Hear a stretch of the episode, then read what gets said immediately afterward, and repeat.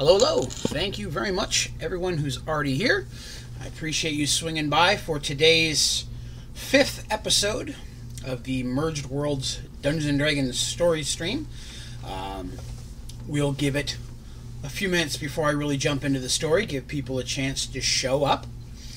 Um, but if you're already here, thank you very much. Uh, I saw that uh, we had one post already, uh, Molten Snow 37. Thank you very much for stopping by. I appreciate it. Pretty excited. Uh, we're getting to a big point in the story here very, very soon.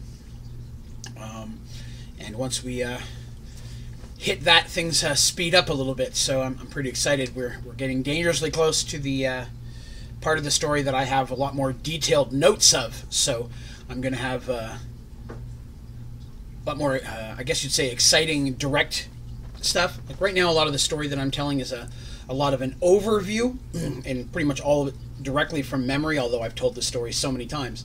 Um, we're getting to the point that I still have all my actual written notes. Because I, have mentioned this many times. I had a had a basement flooding, and I lost a lot of my early stuff that I worked on in the early years. Uh, so I had to remake a lot of it, and except the story notes and such are all from memory. But um, I have to my left here, you can't see it, but a bookshelf just full of binders and notebooks of all the story. So very soon we are going to get to the point where I will be getting to read to you the same things that I read to the players while we were playing um, because most of it is just like I'm doing here now. I'm telling the story, but I would pre-write certain segments, like descriptive. You walk into a room, this is what you see, or as you know, specific story beats would very often uh, have a small couple paragraphs or maybe even a couple pages of a story intro that I would give to them. So I'm excited to get to read to you the same thing I read to them.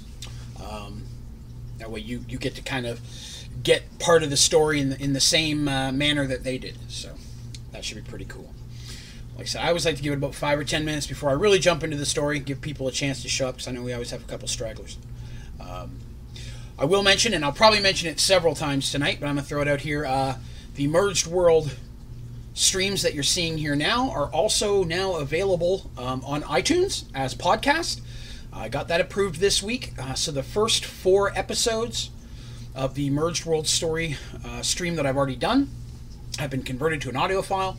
Uh, so if you go to iTunes and you do a search for Merged Worlds, uh, you will now pull up the audio version of these streams uh, listed as a podcast. So I'm uh, pretty excited by that. Uh, it's free, of course. There's, there's no cost to download it, uh, but it's just another way that I get to share the story with folks, and and maybe some people might have an easier time listening to it while driving or working out or whatever than they would actually sit and watch me do a video for two hours. So uh, I was really excited to get that step done. I am looking to move it onto um, other platforms as well, um, like iHeartRadio, Spotify, and uh, Google Play.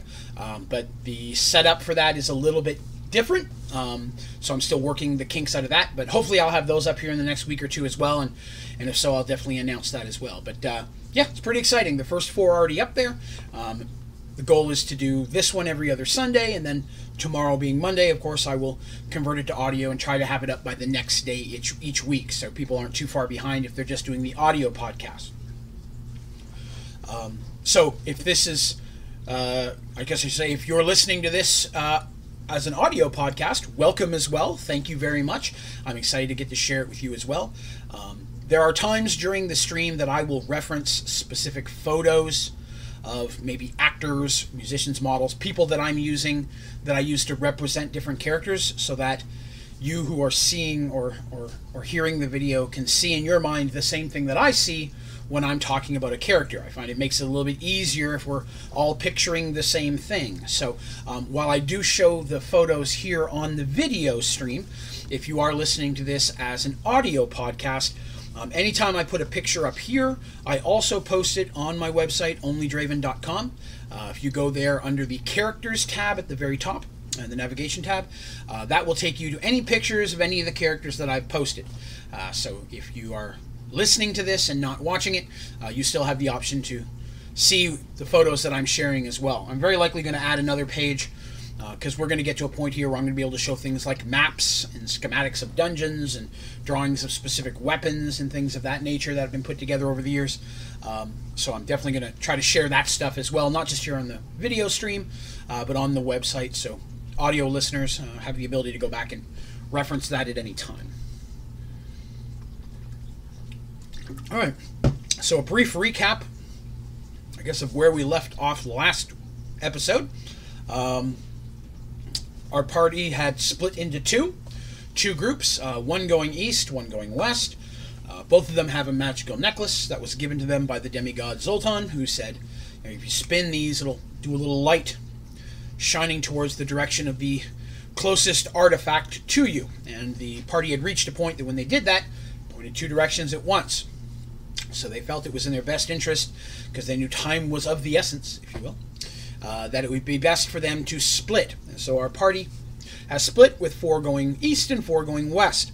Uh, we started with the party going east, uh, which was the group uh, which was Willow, who is our elven druid, Darsh, our minotaur warrior, Shadow, our elven ranger, and Fig, our gnome warrior. Um, as they traveled, um, they came across two of Rafe Fireman, Firemoon's old companions, um, Smalzius Early and Rohan. Uh, Smalzius being a very short human, you say warrior rogue, and uh, Rohan being a cleric, dwarven cleric of the mountain god. so uh, they are out searching, looking for their lost friend Rafe, see whatever came of him. Um, but they had also been given a message by Zoltan to help the party, uh, so they have shown up and they led uh, our group of Willow, Darsh, Fig, and Shadow uh, back to Firemoon Kingdom, where we got to meet the. The, most of the party members had survived, um, except for, unfortunately, their uh, half elven mage had passed away uh, during the final battle between Rafe and his brother before the merge, or that led to the merge. Uh, we learned that Taborik lost his arm in that battle, uh, but that upon returning, uh, he took over the position of regent, and that he's basically running the Kingdom Firemoon until they can either find Rafe or find proof that Rafe is passed. Um, they agreed to help the party, providing them uh, with the one magical artifact that they had in their possession. And then uh, at that point, the party then were led to an opening uh, deep within the hidden rooms or hidden catacombs underneath Castle Firemoon, uh, to an opening down into the Underdark, uh, where they proceeded to go down. Their little necklace showing them that direction. Uh, they spent weeks just going deeper, deeper into the ground. Um, at one point, coming across a dark dwarf uh, kingdom, if you will. Uh, they had to sneak through that and were successfully able to do so. And then, very near the end of our episode last week, they had come across a remnant or part of a drow kingdom that had come through the merge.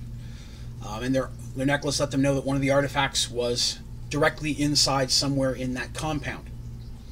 Um, Darsh had managed to sneak in with a bunch of slaves, prisoners, because uh, there were several Minotaurs in that group. And he managed to make his way in. He was kind of hanging out in the slave pens. The other three were waiting to see word from him if he was able to find it or if he needed help. Uh, and upon returning to their camp, they realized that their new little companion, the gully dwarf Moog, uh, who was saved by them earlier in the adventure um, and had become kind of like a little sidekick to uh, Fig, um, Moog had gone missing, and the assumption was since none of their stuff was taken, he'd wandered off and had wandered into the Drow Kingdom himself. And so now the remaining three, Shadow, Willow, and Fig, were in a situation where they they were like, well, we have to go in after him, but you know, we're kind of at a stuck spot because there's really not a way for any of us to blend in like Darsh did. There were no elven slaves by any means. Drow were gonna pretty much slaughter them on the spot. And then a gnome, they might have kept a slave, but they didn't see any others, so he was probably gonna stand out like a sore thumb. So itch. So, I'm not sorry, it wasn't Shadow, it was Mercy. I apologize. It's completely off wrong. It wasn't Shadow, it was Mercy that was in the group. Shadow's in the other group. I'm saying the wrong warrior there. It was Mercy that was in the group. And Mercy, of course, had the toughest time under there because she is the only one of the entire group who doesn't have some form of infravision. Excuse me. Uh, she does not have the ability to see in the dark, or everyone else does. Even Moog has a very limited infravision. Um, but they're all down. They've been down there for a long time. So Mercy is uh, getting a little stir crazy at this point because there's a lot of times where she's just in pitch blackness and silence, where you know could drive a person crazy. Um, but you know, you do what you got to do. She's a pretty strong warrior type, so she's managed to buckle on through it. Apologize if you see me drinking a lot today. I uh, am starting to come down with a little bit of a cold. Uh, so I have some throat lozenges here, and I got several beverages in the fridge ready to go. So my voice starts to get raspy. I may have to wet up a little bit there. But that's where we left off with the last episode. Uh, so I guess we're going to go ahead and just jump right into that. Um, but before I continue, I did want to say thank you to everybody who stopped by, everyone who's been listening or watching the podcast both on YouTube and uh, now on iTunes. Um, I really appreciate that. Um, I've already received several high ratings on iTunes, and I definitely appreciate that. People who've been enjoying the stream or the story. Um, also, uh, I'd like to say that we have a new member. we had a new person join our memberships. I logged on today to find that, uh, so I appreciate that. Only Draven Gaming memberships are available on YouTube, come with a bunch of different perks.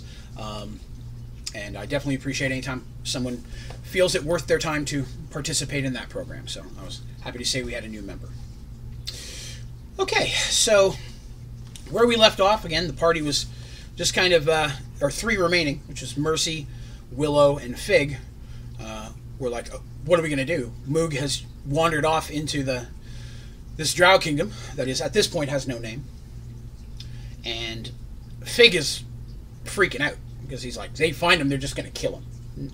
You know, most races won't tolerate a gully dwarf, let alone the Drow. The Drow just kill just about anybody, especially uh, someone who's managed to make it into their uh, into their kingdom this far deep. Most races don't come down here. they have a little bit of uh, issue with dark dwarves and dark gnome or deep gnomes and such. Are some of the more common underground creatures they may fight, illithid colonies, things like that, mind flayers. But gully dwarves don't normally make it this far down. They wouldn't be able to survive a trip of this nature without protection, like the group they're in, there Moog's in right now. So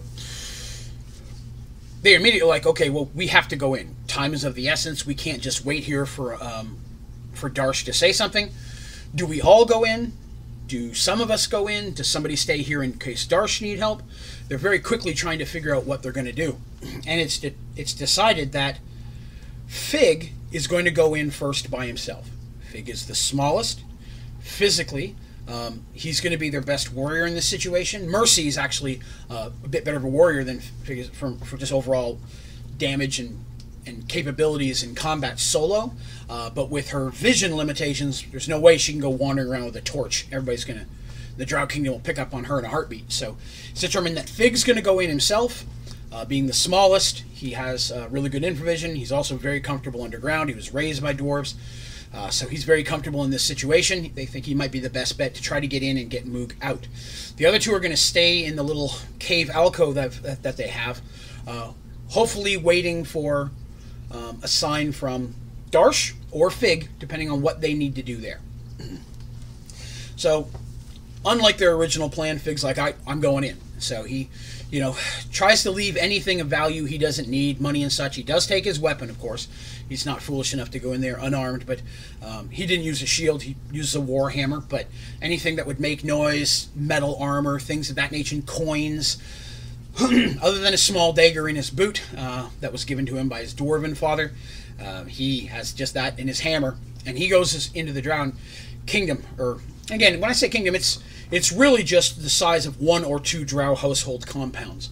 Drow kingdoms are usually very vast and large, and this one's much smaller. Um, and just from seeing how it looks where the rock face are, you can tell that not there was clearly more of it at one point, but not all of it came through the merge. Uh, so what is there is still pretty daunting and a good size. So Fig goes making his way in, and he's trying to figure out, you know, the best route because with it being a Drow Kingdom underground, even they have a waking and sleeping schedule. There's be something you would consider night, um, and that's you know it's hard to tell what that is, but you just from watching you can see when there's more people out than there are less, and uh, that's when Dar- or, uh, Fig tries to make his move in, and he starts making his way into the Drow Kingdom looking for any sign of Moog, um, especially footprints, because Moog is in no way sneaky. So Moog would have just stumbled all in. And Fig is kind of kicking himself because his thought is, you know, Moog got worried about him or went looking for Figgy because he looks up to Fig so much that maybe he thought Fig was in there and he went to go find him. And so Fig is, is blaming himself should anything happen to the lad. Um, so there he goes slowly making his way and he's trying to be quick as possible but you know he's still trying to be careful. It's no good getting caught. It's not going to save moog. So he's trying to move stay hidden. Fortunately on the outskirts that they're at there's not a lot of drow traffic and it's the evening time where there's less. There's just minimal guards. But drow are very very good underground. They spend their whole life here unlike the other races. So um, fig knows he's got to be extra careful um, at this same time, Darsh is still hanging out in the slave pens area of the drow compound that he was taken into. And uh, he had found out previously that there was a. Occasionally, um, they would choose different. They would come out, the drow would choose different slaves to come in and work inside the keep. Um, sometimes just as protection or as, as guards, so on and so forth. Um, and Darsh trying to play his hand right, tried to make sure he was one of the ones chosen for that position. So, Darsh makes a point of, well, not trying to be obvious, making sure that he's hanging out more around the uh, primary entryway in, the way that the drow would be coming from if they were to be coming into the slave pens. The other Minotaur that are there, you know, think he's insane. Who in the right mind would try to get into a slave pen. They've been dreaming of getting out of a slave pen for quite a while. Um, and most of the people that are there segregate themselves. Like I said before, there were some goblins in there, maybe a couple dark dwarves, things of that nature. Everything that's there has infravision. It'd be useless if they didn't. Uh, Molten Snow says, I love the story. Oh, thank you very much. I appreciate that. Um, but uh, everybody there kind of stays to their own group. So Darsh, in with the Minotaurs, they clearly think he's insane. Again, why would you sneak in here? And he, he doesn't want to say, hey, there's a magical artifact I'm here to get. But he does say, hey, I'm here. I'm not alone. There are others. And if we're able to pull off what we were wanting to do here, we may be able to help everyone escape.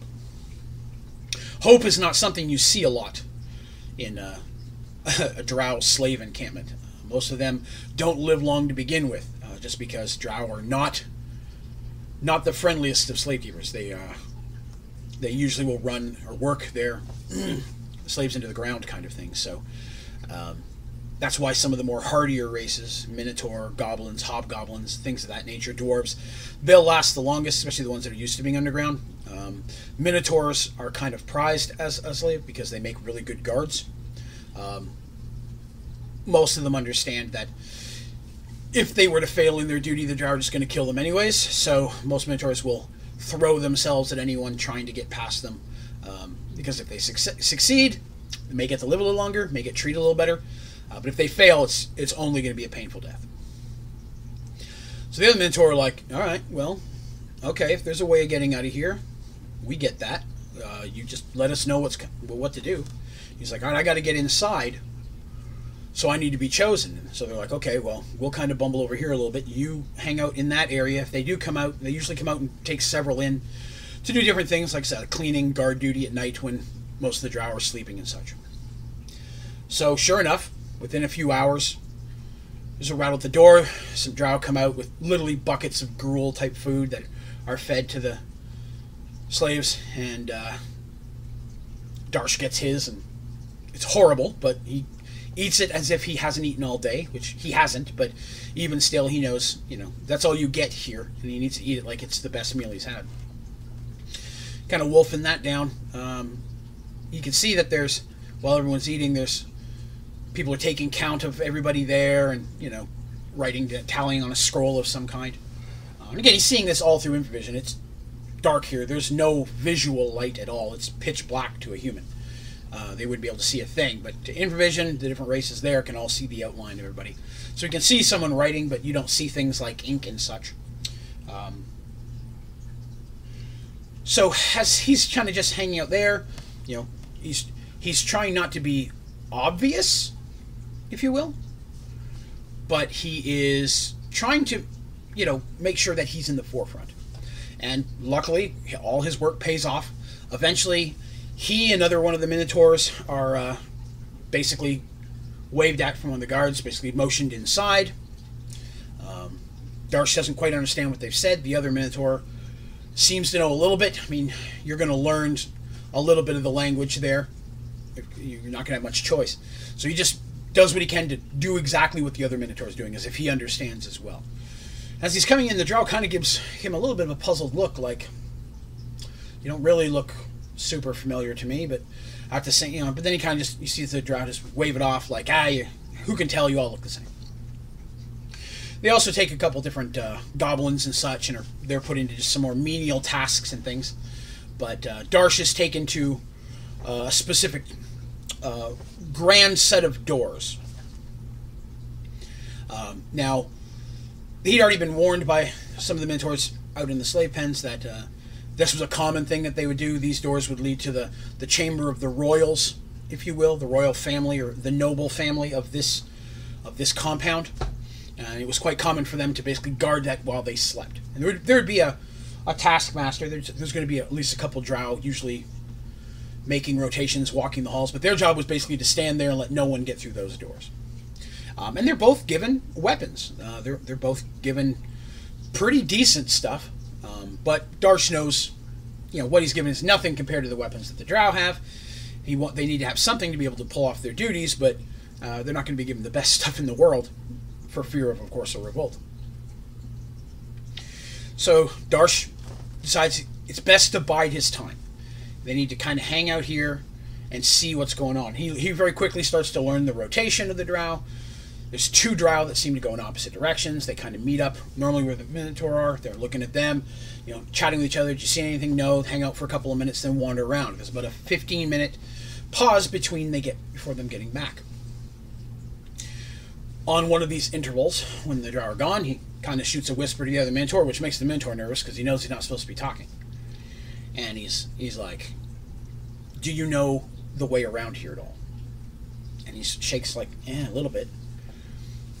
He's like, where would they keep their weapons?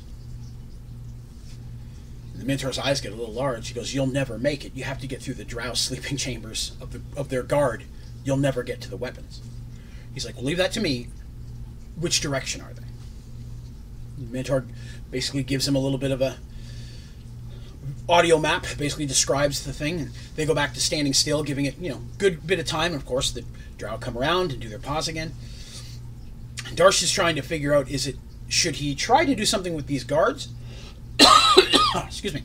Or should he just try to get to these weapons? Because his thought is not all of the artifacts are weapons, but the key ones are. Maybe they're with those weapons. At the same time, he's thinking it's very likely that if anyone here knows what they have, well, the artifacts themselves, you know, if you were to cast a detect magic on a magic item, and I've described this in an earlier episode, but they will glow with different light and such. It'll and sometimes a different colored light based on the type of magic that they are. The artifacts will glow with just the dimmest of light. They only give off like they're a very minor magical item, when in fact each one is incredibly powerful. Um, and so a lot of times people have these and they don't quite realize what they've got unless they somehow accidentally discover its abilities. Because um, none of the artifacts require what's called a keyword or a power word. There's no specific phrase or term you have to say to activate them. Most of them will activate just through their physical usage. Again, a lot of them are weapons, so stabbing or slashing or, or doing the right thing with them um, will will give off its ability. For example, one of them is a weapon that literally heals. As it cuts you, it hurts just like being cut, but it will heal. So if you have a cut on your hand and you were to take that sword and you were to cut it, the cut, it would literally be healed completely afterwards. It still felt like you were cutting your hand again, but it would heal. Now, of course, someone tries to stab somebody with that weapon, it's not going to kill them. It may hurt them a little bit. They pull it out, the person's completely healed, and you're going to kind of realize, okay, this is clearly not just a regular sword. And that's how a lot of these magical artifacts, people find out what they do through accident. Um, and some of them will actually have etchings on them. Uh, well, well, they're not keywords as well. Um, they can be phrases or uh, short poems or something that might hint towards the weapon's ability if you have if you know what you're looking for. Uh, another one in the chat. ODG Dutch guy is back. Hello, Alpha. Welcome back to the stream.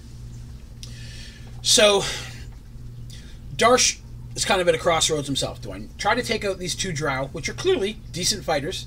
They're the two up here late at night. They, are the only two. They got to be at least somewhat decent. It has to be assumed that they could take two Minotaurs, so they wouldn't be the only ones guarding here. Does he try to take that short period when they're gone to try to get to the weapons? Or does he use that short period to try to get inside the nobles' rooms and see if the magical artifact is in there? He's kicking himself a little bit because he's like, I wish I could have brought that magic amulet with me. It might have pointed the direction, but he was so afraid that he'd be searched. I mean, no Minotaur's to be hanging out with a magic necklace, and he's not knowing as much about magic as, say, the priests and, or the warriors and I'm sorry, mages and clerics. He doesn't know if that's something the Drow would recognize. Do, do, they have detect magic? What if he walks in and to them it's just a glowing beacon of something magic on him? They're totally going to take it, and then they're going to start asking questions. So he would have loved to have brought that necklace in to try to find what he was looking for, but at that point he realizes, you know, he knew he couldn't. So kicking himself a little bit there, he's like, okay, I need to make a decision. And he, he says the other Minotaur, he's like, I think I'm going to check the nobles area first. It's the most dangerous because, well, there's maybe less people there than there are drow guards in the drow guard area. The nobles are going to be the best fighters. They're going to be the priestesses. It's going to be any mages. All of the, the most powerful of folks are going to be in there. Um, but at the same time, it's a smaller group, and they should be, in theory, sleeping. Darsh is a Minotaur, not known for his quietness. But, you know, he's not as loud as you might think, especially since he's not wearing basically anything but a loincloth at this point, because he didn't bring any of his armor or anything in with him. Uh, he's pretty much unarmed, and he's just carrying you know, himself. And now he has a, a sword and a shield that are decent quality. He's like, all right, I'm slightly armed. He decides he's, he's going to leave the shield here. Shield's too big and bulky. It might smack on things, make noises. But he doesn't want to go in completely unarmed. Not that Darsh is ever completely unarmed. As his strength as a person, he could rip an arm off of a person quite easily. He's incredibly strong. Um, Minotaur also, of course, have their horns, which for goring they can be used as a weapon. And Minotaur, um, at least in the classic Dungeons and Dragons sense, also have a bite attack. You can actually, they're very strong teeth. They don't have big tusks like you'd expect on goblins and such, but they have a, a very strong bite. You imagine this the strength of those jaws and as big as their mouths are. It's like getting bit by a horse or a cow. That's going to hurt. Uh, so Minotaurs have some natural defenses, even without a weapon. But Darsh decides he's going to go in, and he tells the other Minotaur this. The other Minotaur is like, if you if you go in there and you get caught, they're going to kill us both. If you go in there and those other drow show back up and you're not here, they're going to kill us both. You're going to get me killed. And Darsh says, you know, I don't have any choice. I have to do this. It's why I came. But if I'm successful, I will do everything within my power to get you out of here. He swears on his family, on his family's honor. It's a big thing for the Minotaur. Clearly, the Minotaur he's talking to, at least in his civilization, even if they aren't from the same world or the same mindset, says, okay, they decide he's going to wait till after the the drow split one more time. So the drow, of course, they hang out a few more minutes. The drow show up. They do their little chatting, checking in what they see. Nothing, boring. They look at the Minotaurs with disgust, as they do everybody who's not a drow and they continue on. Uh, they're not gone, but just a moment or so, Darsh quietly sets his shield down, and he opens up the door. And he steps inside, and immediately hears noise, and he freezes. But it doesn't sound like footsteps. It doesn't even sound like somebody breathing. It just sounds kind of like a loud skittering noise. Now, about this time, Fig has made his way part of the way into the Drow compound, uh, still with no signs of Moog at all. But he's trying not to, of course, go to the most populous area, praying that Moog did not do that either. Just wandering around, that he hasn't already been caught. There hasn't been any type of uproar. He would expect to hear some kind of noise if an intruder of any kind was found. So that's his one hope he's holding on to. There hasn't been any noise of combat or anyone calling out for, you know, guards or anything of that nature. So hopefully Moog is okay. But he's moving deeper and deeper into the city, just his Hammer. And very, very, as he's moving quietly, stops and just leans back against a wall and holds his breath. He just happened to have heard a noise. He freezes, and about that time, a drow guard comes walking by.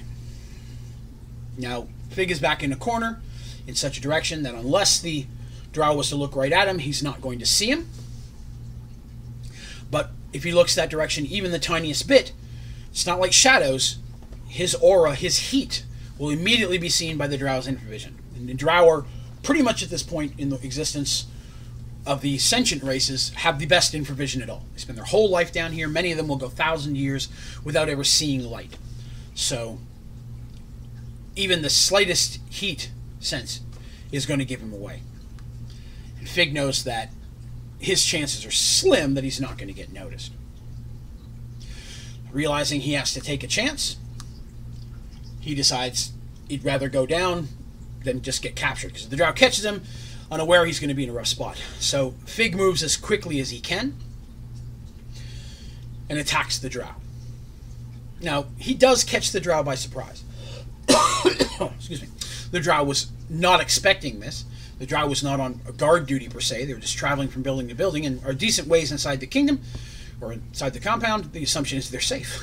You know, there shouldn't be anyone here. Now, drow aren't are always on their toe a little bit because as a group that consistently has a lot of in-house assassinations, you're always watching your back a bit. So while he's caught by surprise, he's not completely caught. But he is caught enough that he doesn't begin to shout out. And he raises his weapon to, I mean, pulls up, draws, draws his weapon, which is a short sword, uh, fine blade, by the way, um, to block the weapon and lift it up. Now, he, in many situations, would have been okay against a regular warrior. But Fig, while very, very small, is incredibly strong. Again, dwarven like strength, spends all of his time working out and practicing and being wanting to bring honor to his adoptive dwarven family. And that hammer he has is not just a normal hammer. That hammer is blessed by the dwarven god of the mountains himself. It was forged by his uh, by the one of the dwarven thanes of the clan that Fig was raised in. Um, because he had been wholeheartedly accepted by the dwarves, and uh, on his coming of age gift, it was forged by the Thane himself. This is not a not overly powerful, doesn't have any super abilities other than it is blessed and it is very, very strong. So in Dungeons and Dragons terms, it wouldn't be a hammer of the something, it wouldn't have like special abilities, but it would be a hammer plus so on.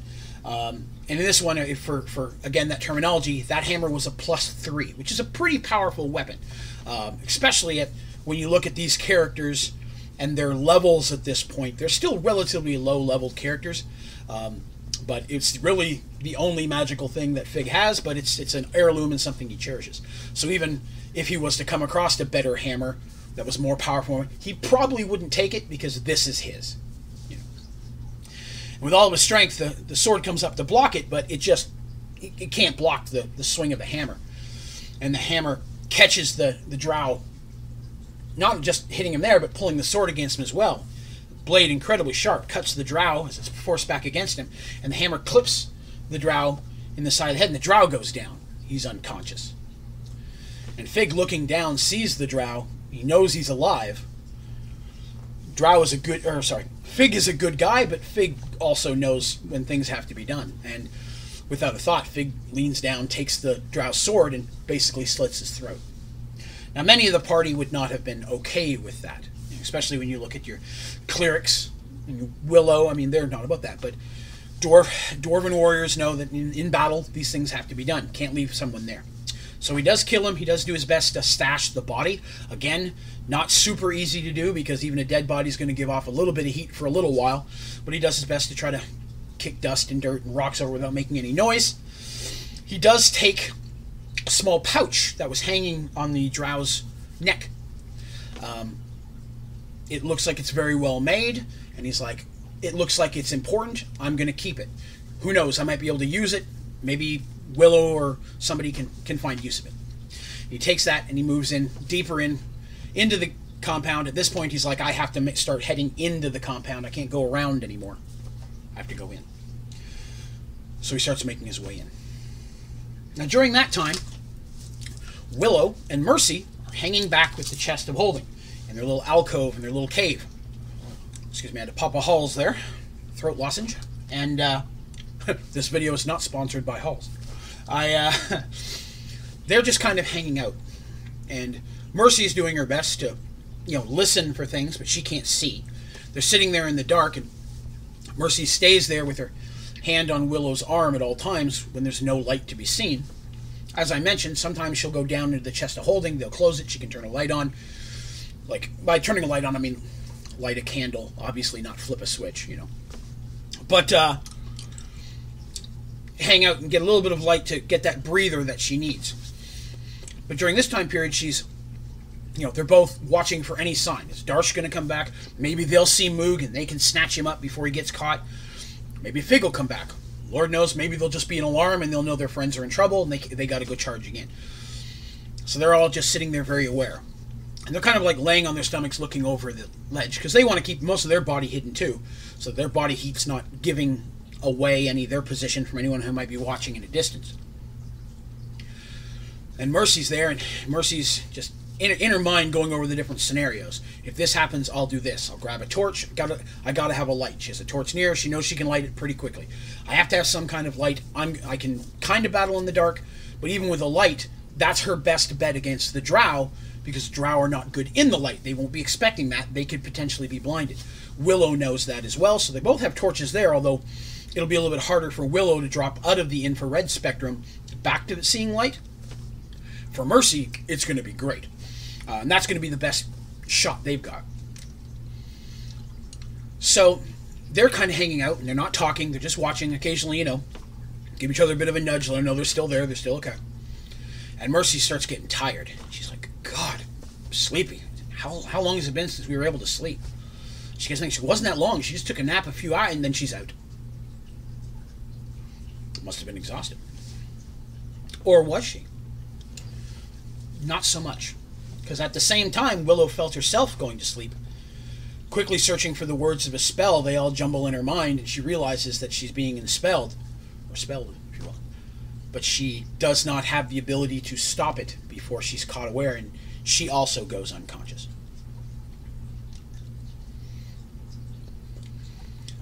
It's taking every single thing, every bit of training, every bit of self control that Darsh has, not to scream in horror as he stands in the entryway of a room filled with spiders of multiple different sizes. As we've discussed previously, Darsh has a spider phobia.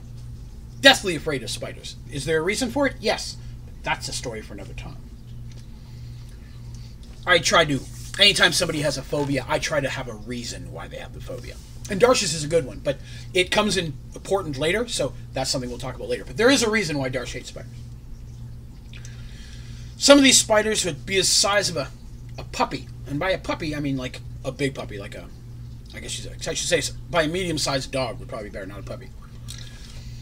And they're just wandering around, all the way tarantulas, little ones, and Darsh is just in hell. He's like, this is the worst thing he could think of. And he knows he only has maybe 10 minutes before he has to be back out there before those drow are going to be back on their cycle. And in his head, while he's trying not to literally scream, he's keeping a count. And that's how he's trying to keep it sane, just concentrating on the numbers, counting the seconds, making sure that he's keeping an eye on the time. Because clearly he does not have a watch. There's no light in this room. He just sees the movement. And imagine that, if you will. You're in a room, infravision. Everything is in the infrared spectrum. Different heats giving off different shapes. Now, people who live in that and have the, you know, like elves, the best vision of it, they can see much crisper outlines. For a lot of people, like minotaurs and such, you can see, but it's just more of almost like a blobby shape. And you just imagine that the walls and the floors are just moving, like they're alive. That's what this looks like to Darsh. He sees that there are several rooms or doors leading to other rooms. A in the room that he's in right now. The chamber is round. The center seems to kind of dip down into a seating area. So if you will, it kind of goes down into a bowl and then becomes flat, which like pillows and cushions and such, where people probably meet and sit comfortably down in there. Up against one wall is a a seat that could be very easily be a throne or somebody important would sit on when taking visitors. Um, that's kind of the layout. Different tables and there's things there. Nothing that would give light. There are a couple torches on the wall, not lit. Clearly, no light coming, heat coming from them at all. Darsh can tell that they're not lit. Darsh slowly starts making his way towards one of those. Having the same mental thought as Mercy had, switching back from infrared to normal vision and light is challenging, but Darsh would be way faster at it than would any elves. So, not easy, of course, to light a torch, especially one that hasn't been lit in a long time. But as a Minotaur, can, Darsh's got his own ways of doing that. He's very knowledgeable of how to build campfires and such. He figures he can do it pretty quickly if he needs to. He's got the sword. Maybe he can get a spark off that. He gets up close. He smells the torch that's crawling with small spiders, and he's trying to gently shake them off and not get them on himself. He can smell the torch. He can smell the oil. They clearly have some type of flammable on them. He's like, okay, this could work. If I can get a spark off of my uh, sword, off of the stone wall or something, it, this might it's, it's lit. It might light enough and give me at least a little bit of an edge against anybody who may wake up. He makes his way to a door and he reaches down, and as his hand's about to reach the doorknob, he feels a bit of a tingling and he quickly pulls his hand away. He's like, okay, I think that doorknob got some type of magic on it. Because it's, again, not, not a lot, but a little. Darsh is not a fool. He hangs out with enough spellcasters. There's, what, three of them in the group.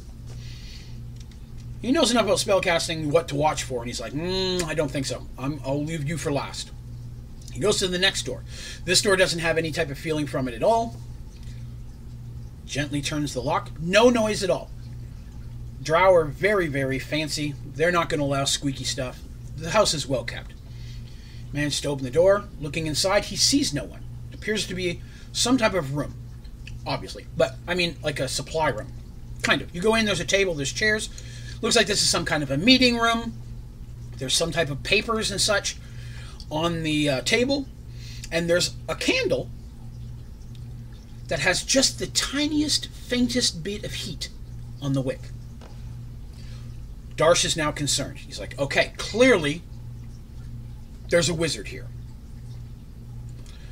You cannot read ink in the dark. You just can't do it.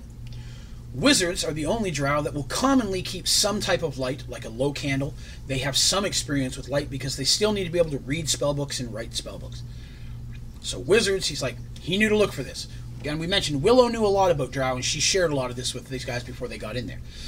And he's like, okay, I see what's happening here. There's a wizard somewhere around here. And at a thought, he's like, these papers, I can't read what they are. Rolls a couple of them up. Tucks them in his little loincloth, if you will. Decides to, looking around near the little candle, he finds the equivalent of basically what would be a match. It's a little sparking stick, and he's like, excellent. This is what I needed. Tucks that in, well, into his hand, makes his way back out of the room. As he's searching the other rooms, he opens them just enough looking inside he can, or as he get close to the door, he can hear people inside sleeping, snoring, doing other things. You can hear these have people in them. I'm going to go back to that magic door and see what happens.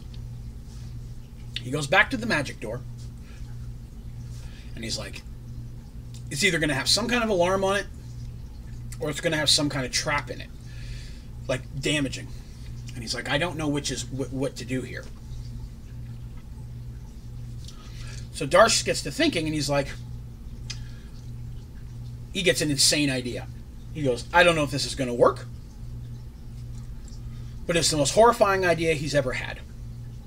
Setting his sword down gently, he waits for a minute until one of the particularly large spiders comes by. And using every bit of courage he has, reaches down and grabs it.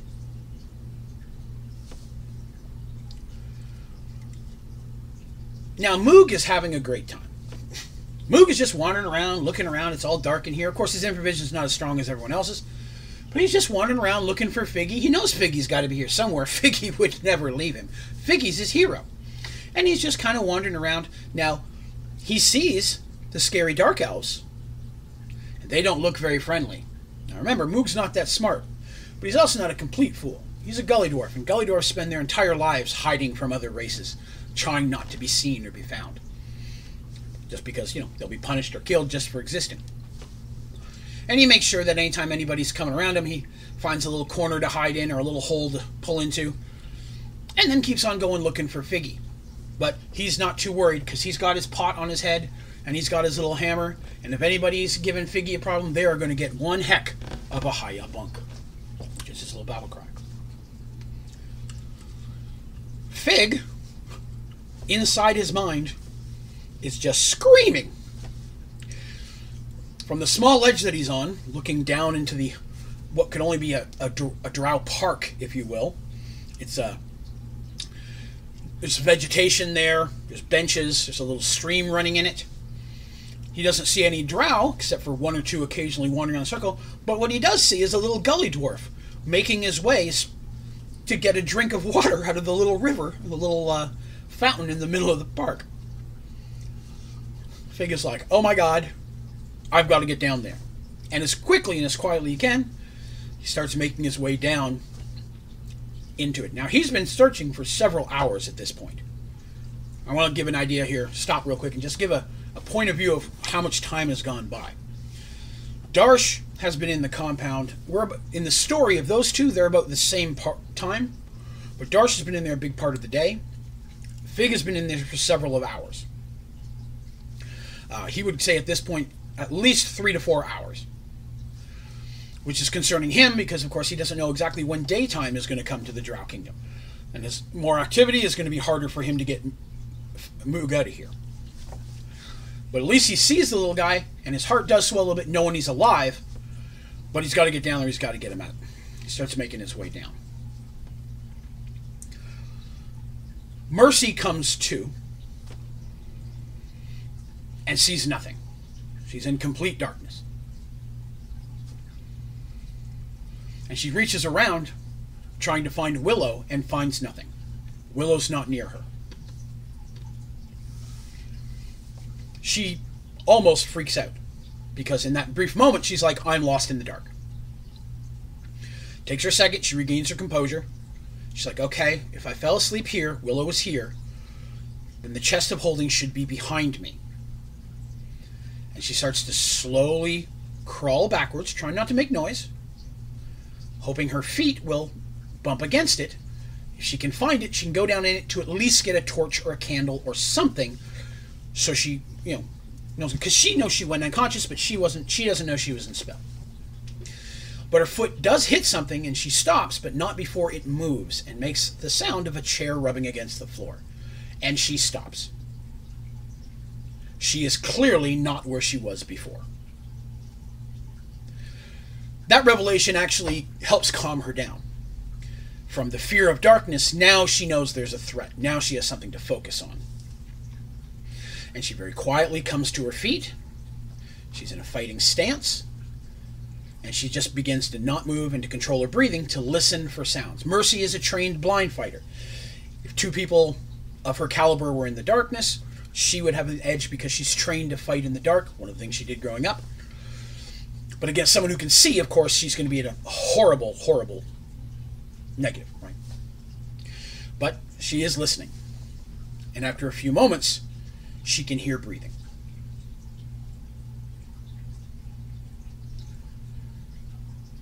She slowly turns towards that direction, and she can tell that the breathing is deep and quiet. And it's coming from lower, which makes her think that must be Willow. Willow may be unconscious, but I got to be careful starts making her way in that direction very, very quietly. Excuse me. Moving as quietly as she can, she gets there. She nudges with her foot and she feels the softness against her foot. It's the same way she would expect Willow. Reaching down, she begins to shake Willow. You can tell it's Willow very quickly by putting her hands on her. They're very comfortable, they know each other. Her small frame. And as Willow starts to come to, the tiniest bit of light flares up behind Mercy. Letting go of Willow, she immediately turns around to face what's there. And what she sees is a desk with a candle.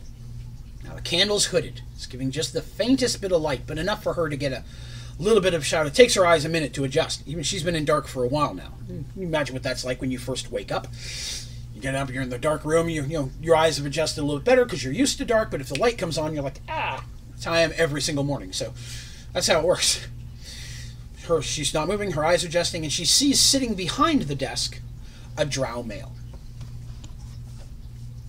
and he's just sitting there staring at her. She can't make out a lot of his features because the candle's between the two of them, so there's a bit of a light on the bottom of his face, but he's wearing a, a large hat. She can hear Willow getting up next to her, and the two girls are just sitting there staring at him. And he just smiles.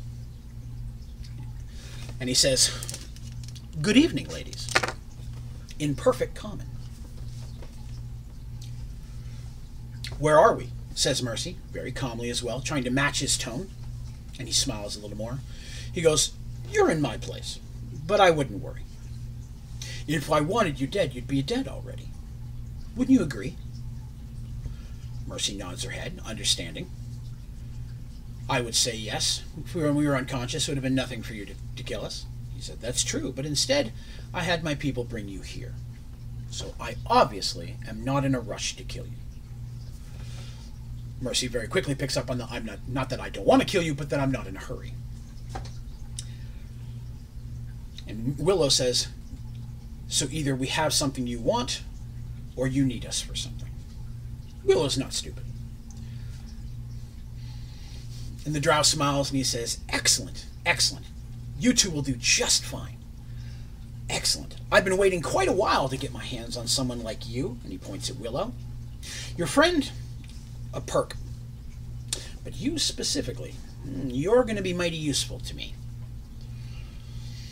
Mercy steps a little bit in front of Willow defensively. And, he, and the drow shakes his head and waves and goes, I want her for nothing quite so crude. Trust me, I can get my pleasures anywhere. Her small frame would do nothing for me. But it's your gift. That's more important to me. You are a cleric. You are holy. You speak for the gods. While you may not be my desired holy speaker, you represent a god that should be able to pull off what I need done. Now, Willow's concerned. She goes, It's true that I honor the goddess of nature, but my powers are not, not to be used or squandered lightly. I speak for the god, but I do his bidding, not yours. He says, Ah, but what if our biddings are the same? What if we want the same thing? You see, there is something that I want that I can't get. Oddly enough. Crazy, I know. You'd think someone as ravishing and powerful as myself could have anything he wanted, and it's true, I can, except for this one thing. There is a amulet that I would like to have. Now, this amulet is in a room. Not just any room, of course, a special room. A room that was ensorcelled and trapped with magic from a god of the light.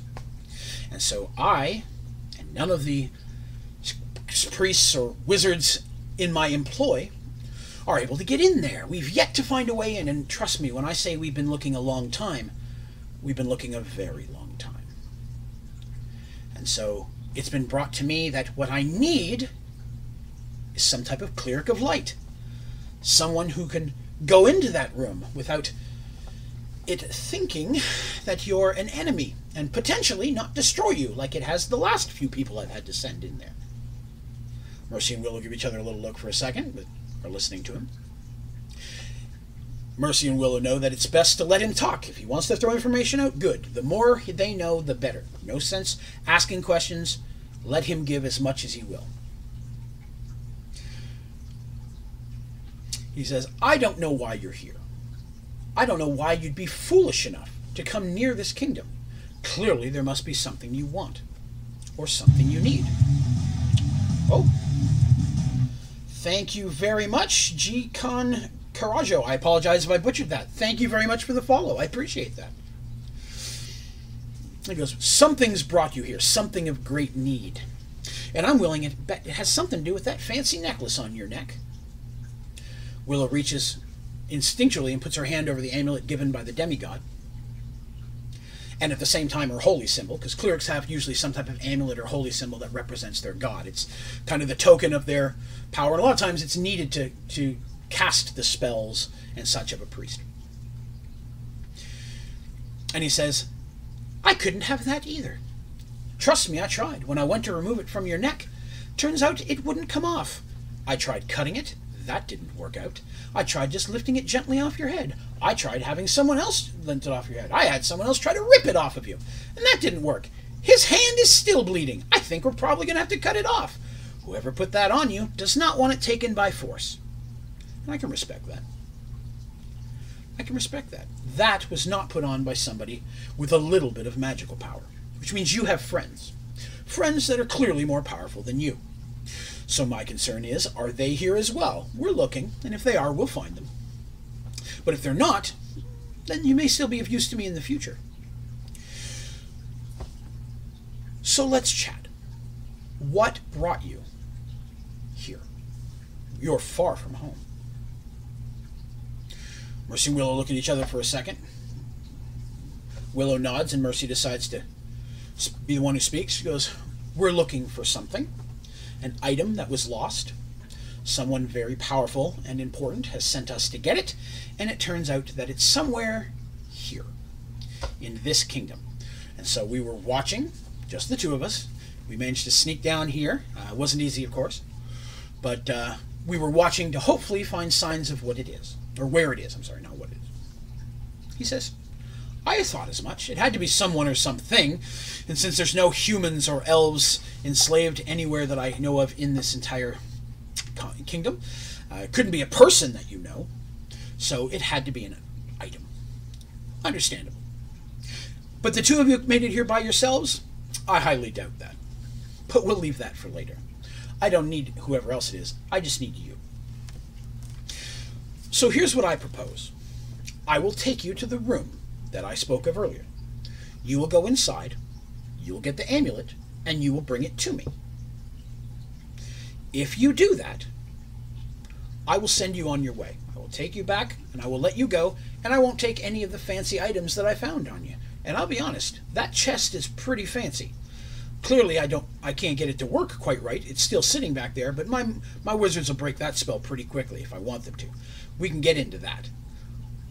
But I'll let you take it all. I just want the amulet. Mercy just sneers, like, why in the world would I believe you? What's to keep you from just killing us? He's like, absolutely nothing. You're completely correct. Nothing would keep me from killing you. Except you have powerful friends. And I'm not afraid of them. Trust me. I've stared power down more times than I can count. But your powerful friends may help me in the future, which means you might be able to help me in the future. And so, if you get me my amulet, I will give you a gift. And this is no small gift. This is one of a kind item that belongs to one of the royal family here in the uh, in this kingdom, and uh, I managed to find it, if you will. But I think that it would be going to a good cause if I give it to you. And he reaches over and opens up a small chest. And he pulls out what appears to be some kind of tiara, tiara, if you will. And in it is just, a, it's like a, a gem in the center of it. And it's like, with like black diamonds, a couple small ones. It's clearly made of silver or a silver-like metal. Uh, it's very, very shiny. It looks very expensive. Um, it's actually made of platinum, but it looks silvery in the little light that they can see. Um, it's like a bluish metal. And he takes it and he just tosses it at Mercy. Mercy deftly snatches it out of the air and at the same time holds it out away in fear that it does something bad. Moves it, holds it away from Willow. Nothing happens when she has it though. She's looking at it. He says, "Put it on." Again, if I wanted you dead, you would be. Knowing that she uh, she has no weapons on her, all of her weapons are gone. And he doesn't see any weapons on him, but clearly he's very, very casual. She's willing to bet there's someone else looking around here. There's someone else who could very quickly come in if she was to cause problems. She's like, I'll wait for the right moment. She takes the tiara and she puts it in her hair. You know, it's like puts it on like a It's does. It's not like a big, huge thing. It's just a thin band that would kind of tuck into her hair. And the second she puts it on, her vision gets wobbly, and she puts her hand out. Willow grabs her to brace her, and she blinks her eyes, and she goes. She's about to pull it off, and he's like, "Give it a moment." She stops and she looks, and the room is completely visible to her. He blows out the he blows out the small candle that was giving light to the room, and to her it's like a bright sunny day. It's completely lit. She turns to Willow can see Willow. Now, again, you don't see anything like the reflections. Nothing has a shadow. She notices that very quickly. But she can see perfectly fine. She looks back at him because clearly this is not just a small magic item. He's like, he's like, yes, I know what it does. Yes, I know how rare it is. Clearly, it's something you need more than I do. I think that, and your safety out of here, is a small price to pay for you to get me my amulet. Willow, you know, says, What's it do? she doesn't know. Mercy goes, I can see perfectly fine. And Willow's eyes are like, Oh, okay. He's like, Do we have a deal? And Mercy goes, What does the amulet do? He's like, I'm not going to tell you. And what I'm going to use it for is none of your business. Once it's in my possession, you never need worry about it again. But that little that little uh, fancy thing on your head that's yours to keep. But i will come to talk to you in the future. One day you and i are going to meet again and maybe we can be of assistance to each other but for today i just want my amulet.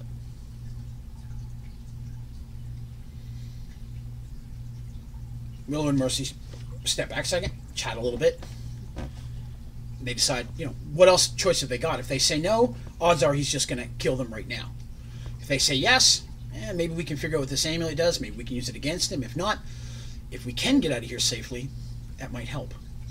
And with this, definitely I will be way more useful down here, is what Mercy says. She turns and she goes, We'll accept your offer. But we do want one extra thing. And he smiles and he goes, You always do. What else can I use to sweeten the deal? She says, We do have several allies here, and we want to make sure that they get out of here okay as well. He says, You have but to tell me who they are and where they are, and I will have them escorted out of the kingdom with you. Mercy says, There are two of them. One is, an, is a small gnome, another one is a gully dwarf.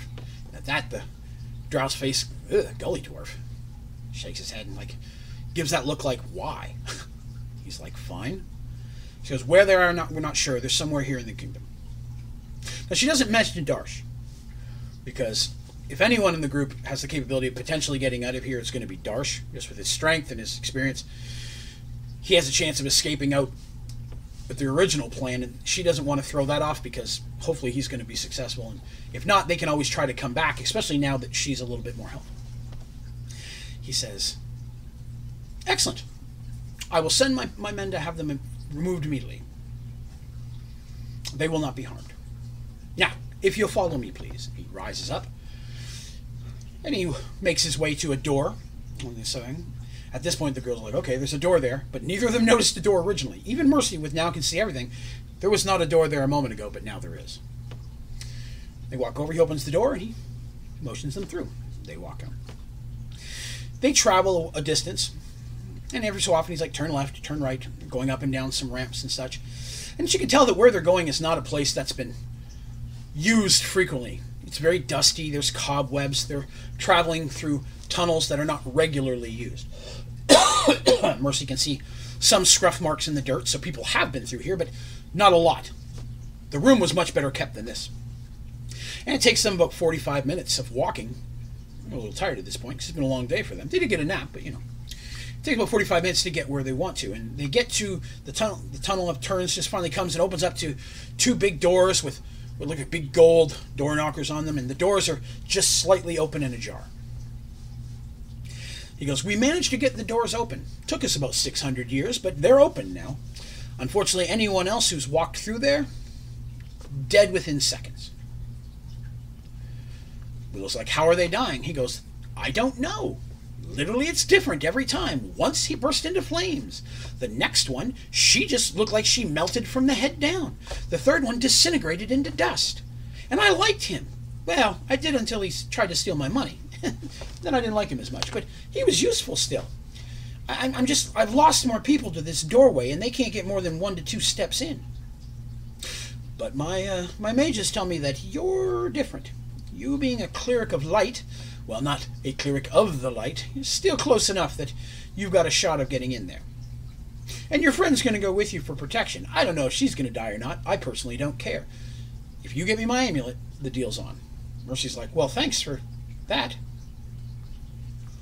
Without much option. They saw no one else the whole time that they were traveling other than this one drow who has yet to give his name. They've not asked. He's not asked for theirs. But clearly he's very confident. They feel that there's probably others around as well. And there have been little sounds and such occasionally that could lead to that. For Willow, anyways. Mercy hasn't heard nothing. Willow's hearing is a little bit better. And they get there. They're like, well, we've got no other choice. We're going to have to go in this door. So Willow's like, I'm going to go first. Mercy's like, I don't think so. Willow's like, yes, in this situation, well, I understand your instinct is to protect me.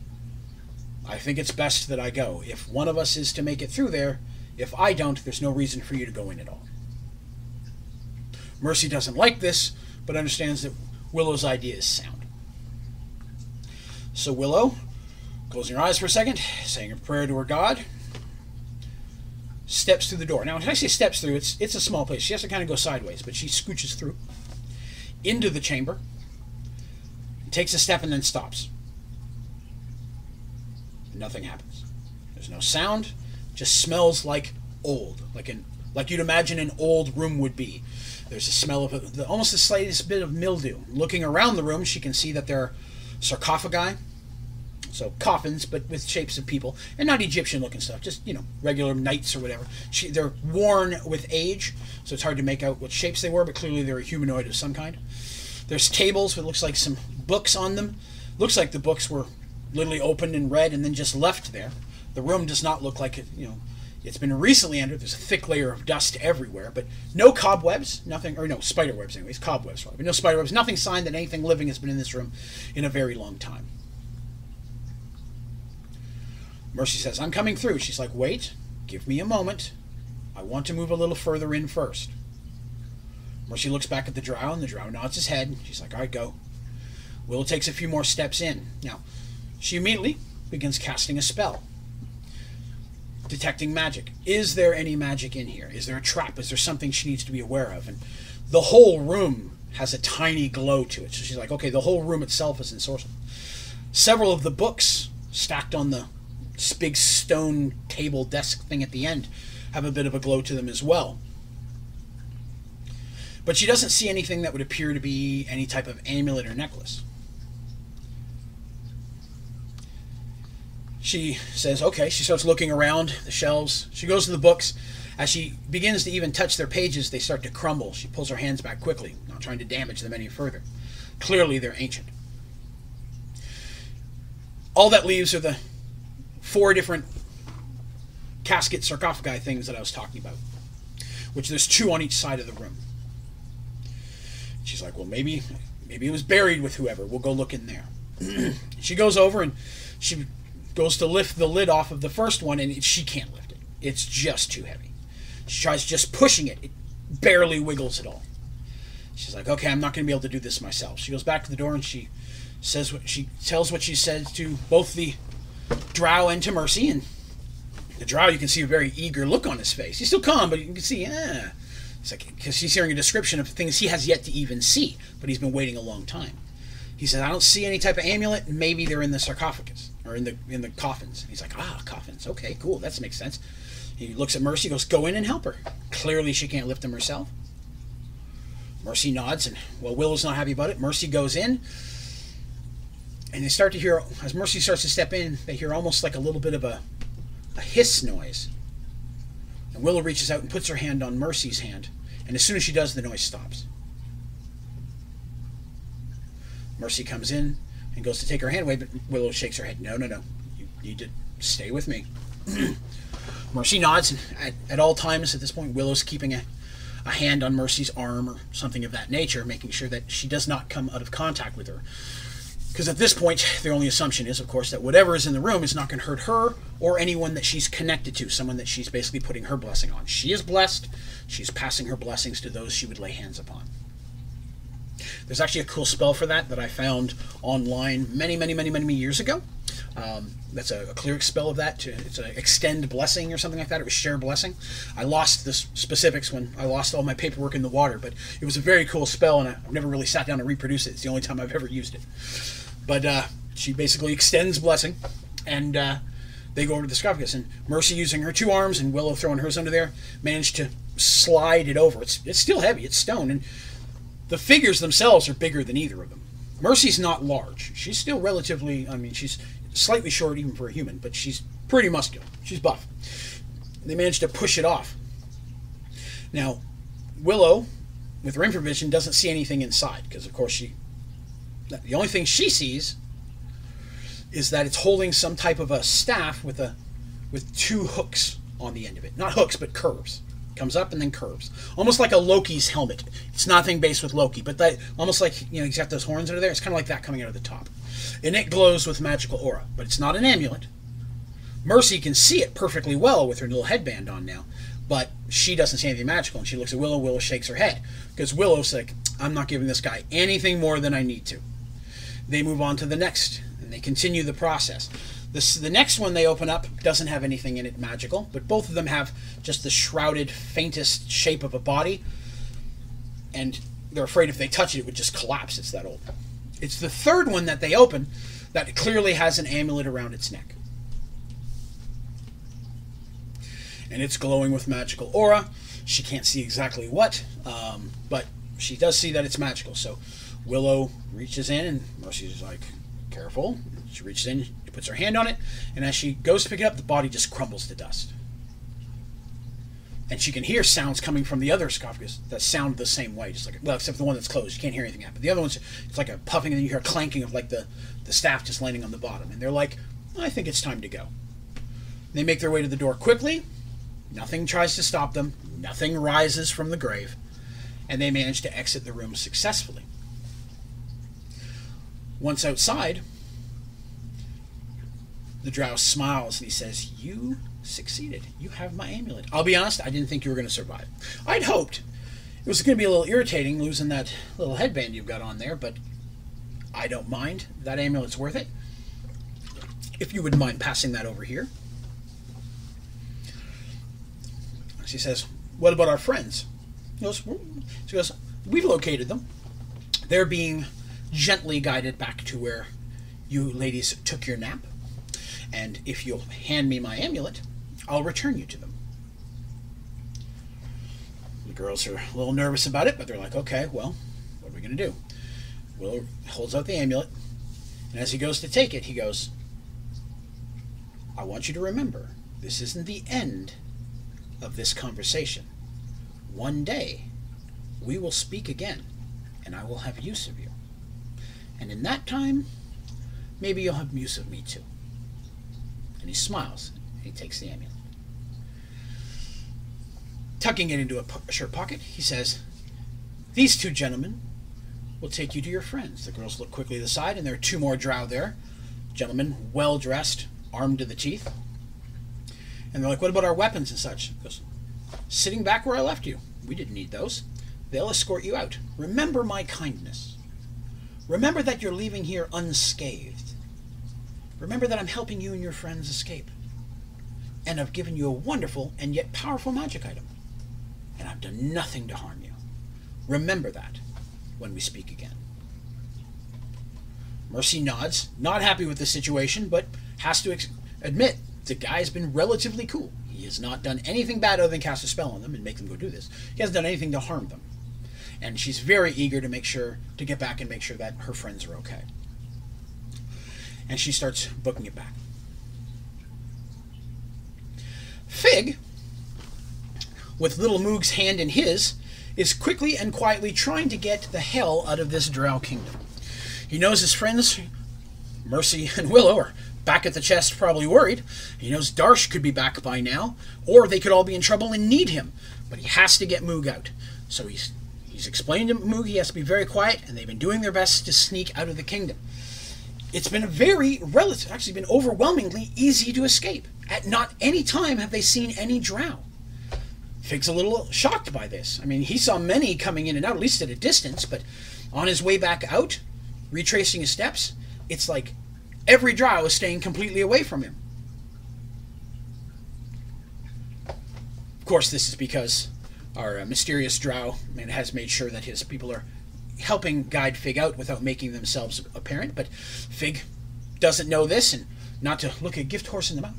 He is making his way out and successfully gets back to the cavern. And when he gets back there, he climbs up, only to find that the two girls are gone.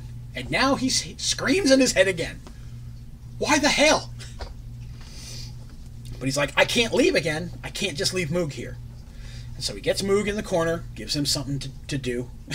Because you got to keep Moog occupied so he doesn't wander off. And he gets puts his armor and his gear back on, and he's very concerned because the girl's weapons are here. There's Willow's staff, there's Mercy's Morning Star and her shield, and her sword, and her knife, and her axe. Because Mercy's a walking armory. Says this is they're not they wouldn't have wandered off without these. But there's no signs of conflict. The magic items and all their gear are still here. So if someone had taken them prisoner, why would they have left that? He's completely dumbfounded, but he can't leave Moog, so he's just kind of doing his best to keep an eye on Moog and keep him quiet while watching for any sign from the city that his friends may need him. everything in Darsh's mind is saying, let go, let go, let go. and the spider's legs are thrashing about, not used to being grasped by a minotaur. Darsh does the only thing he can think of in that moment. He takes it and he stabs it onto the doorknob. And then turns the doorknob. I want to say that my characters, when playing these games, have some very, very interesting ideas. But they take a spider, stab it on, turn the doorknob, and Darsh feels a bit of a, sh- a zap of a shock when he does that. Let's go, and the spider starts writhing and then dies. Doesn't die quietly. It did make a noise. Darsh is in a hurry. Darsh throws the door open really quickly and steps inside. A male drow is jumping up from the bed, groggy, not sure what's going on. Darsh takes no time, stabs him right through the chest. No time to play. Stabs him through the chest, puts his hand on his mouth, asking for just a second while he gurgles and falls down, pulls the sword out. And as he does and he falls, he drops. He sees a ring on the drow's finger. Now, Darsh recognizes the metal as the same metal as the other two artifacts they have. That ring is clearly a ring that does something. He doesn't know what it is. He's hoping that's what he's here for. He's not going to take. He tries to pull it off. He's pulling as hard as he can. It won't come off. He hears noise from the other room, and the spiders have started to stream in. Darsh has no time for this. Cuts the hand off and starts making his way out. As he gets into the room, one of the other doors opens, and a drow female comes running, comes comes out, wondering what the noise is. Without a thought, Darsh just throws the sword and it goes through her shoulder. Doesn't kill her, but it does, literally with his strength, send her flying back into the room she came out of. Darsh goes bolting to the door and throws it open. The other Minotaur is looking at him like, what the hell? Hang on a second. My watch something I did just automatically tagged Siri, and she was about to ask me a question. Um, but it's like, what's going on? He's like, we gotta go. And he grabs the shield that was there, and the Minotaur's like, okay. And they start running towards the door, and noises start coming. You start hearing yelling. The Drow know what's something's going on. Clearly, he just almost killed one. He slotted another one. He wasn't real quiet about that last part. As they go running towards the doors where the other slave compounds are, Darsh is like, we have to go that way because we're not getting out of here by ourselves. And as they come, they will come across a, a couple drow on the as they do, other guards. Uh, Darsh very easily makes make work of them, kills them quickly. The other Minotaur, not in the best of shape. He's been a slave a while, still pretty strong. Manages to hold his own, but Darsh does most of the work and manages to take out the guards. But they do drop their crappy swords and pick up the drow swords, which are much higher quality. and they grab those. They take their crappy swords with them. They don't drop them. I, I said that wrong. They take those because they want to give them to the slaves. But they bust into the slaves' pen, and the other Minotaur with him, who gave his name, by the way, his name was Morg. I should have said that. The other introduced himself as Morg, M-O-R-G. Says, says we can't get out of the slave pens. We have to go through the building. They're, ensorcelled. We can't get through those. But if we run through the keep, we might be able to get out literally the front door if we can make it alive. Darsh screams out to the other slaves, "If you ever had, you know, if you ever wanted to have a chance of getting the hell out of here, you've got to run and fight now. It's the only shot you're going to have got." He throws the few weapons that they gathered on the ground. One of the minotaurs, a couple of the goblins pick him up. The dwarves get a toothy smile. I say toothy because they're missing a bunch of teeth. They're not kept well here, and everybody just starts charging in with them. And They start charging through. Now the drow haven't had a slave uprising in a long time, especially in the middle of the night. Catches the guards that are stumbling out to see what's going on, kind of unaware, and this mob of 20 or 30 different raced, uh, again, known for strength, while they're relatively unkept. There's goblins and there's hobgoblins. There's some bulky, relatively strong characters here, or creatures. They manage to basically unmob, which gives them more weapons kill the drow that they get a hold of. Now, some of the more armored drow are coming out. They're a little bit better. The slaves are trying to fight them off. Darsh and several of the Minotaur, a couple of the dwarves, and making their way towards the door, fighting the best way that they can, trying to cause as much chaos as they can. It's at this point that Darsh comes across near the door, and there's these big banners hanging on the wall um, that are you know to the gods and such. It's like tapestries and such, and they're old. And Darsh is like, "This'll do." And he takes out his match and he lights that torch, and it flares up, and he starts lighting all of the banners and tapestries and anything he can find that's burnable. There's not a lot of wood here. In the in underground, there's clearly not a lot of trees. There are some tree-like stuff you can find in the Underdark, uh, but none of that's here. It's wood is rare. So, but there are cloths and things made of spider silk, of course. Um, and so he starts lighting all that stuff on fire. And the room bursts into flame, and even the even the slaves are, ah, what the hell? You know, we're not, we haven't seen light in a long time. Darsh, uh, okay, but he's a little bit better. He's been underground less time. They manage to throw the doors open and go running out. Now, it is important to remember that I said that this is a only a part of a Drow kingdom. It's a relatively smaller compound. In a full blown one high-ranking family's house of a Drow kingdom, they would have never got this far. Uh, it's only because they're literally in what would be one of the smaller houses, one of the few that came through, did they have any shot at all. Because uh, uh, one of the higher houses would have had ten times the guards and wizards and such. This was a small family, and they managed to bust their way out. But they get out, and basically, as a group, they start tearing through the city. Well, warnings are going up in the city, and of course, and you know, alarms are going off. But the Drow, of course, now have a building with a whole bunch of fire near the front door, and they're blinded by it. They can't see past anything at all. The one who could, Darsh cut his hand off and killed him.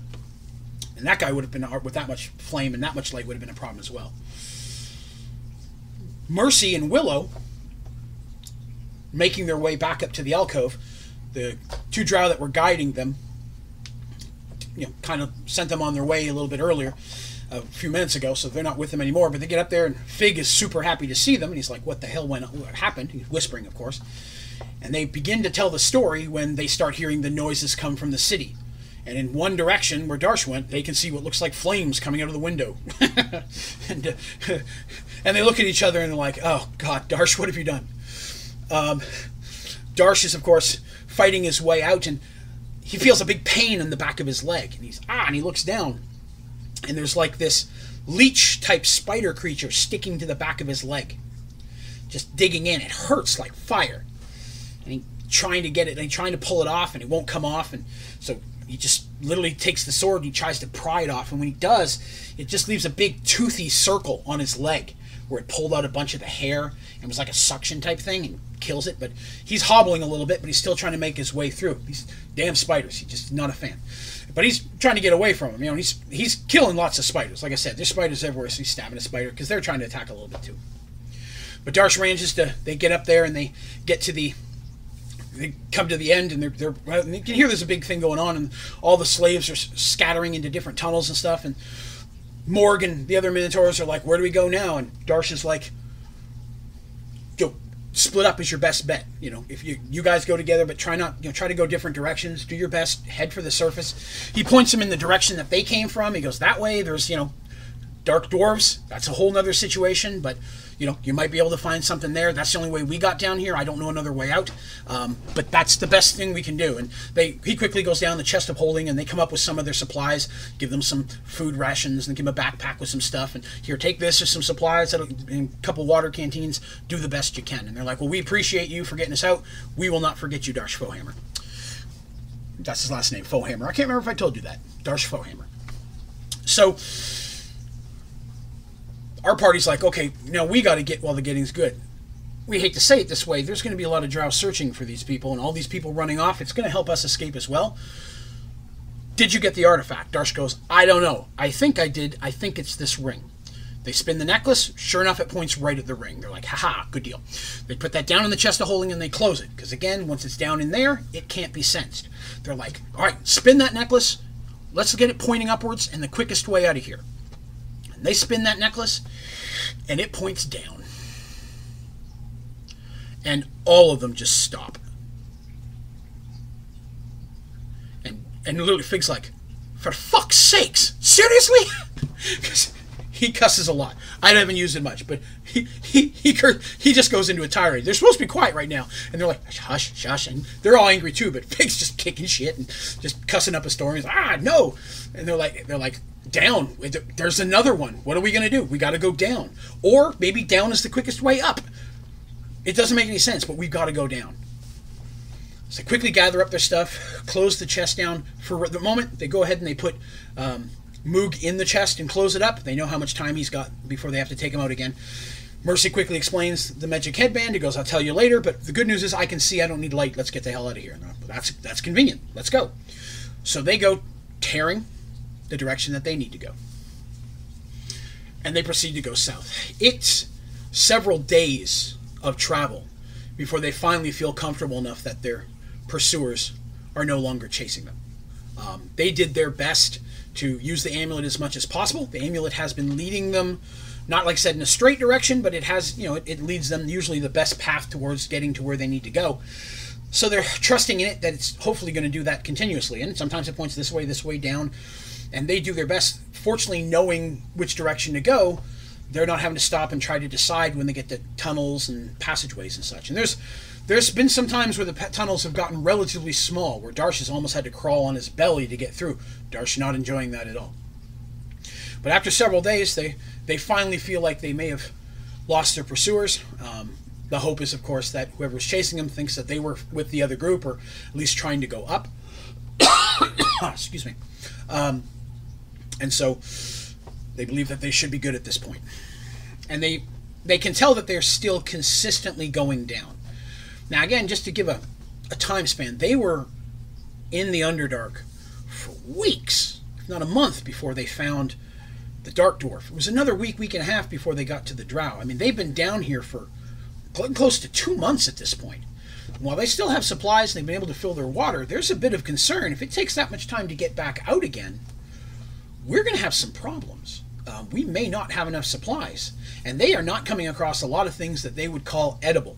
Um, Fortunately, um, with even a little bit of food and water, um, there's a spell that Shadow can do, or no, Shadow, sorry, Willow can do that will extend their food and, and nurture them, but it's not as good as normal food, and you couldn't live on it forever. Over a while, it is going, you're going to get weaker and weaker, but she's, they start to supplement some of their meals with that just to so they don't run out of food and then have to live on that. They're trying to space it out because again, they don't know how long they're going to be down here.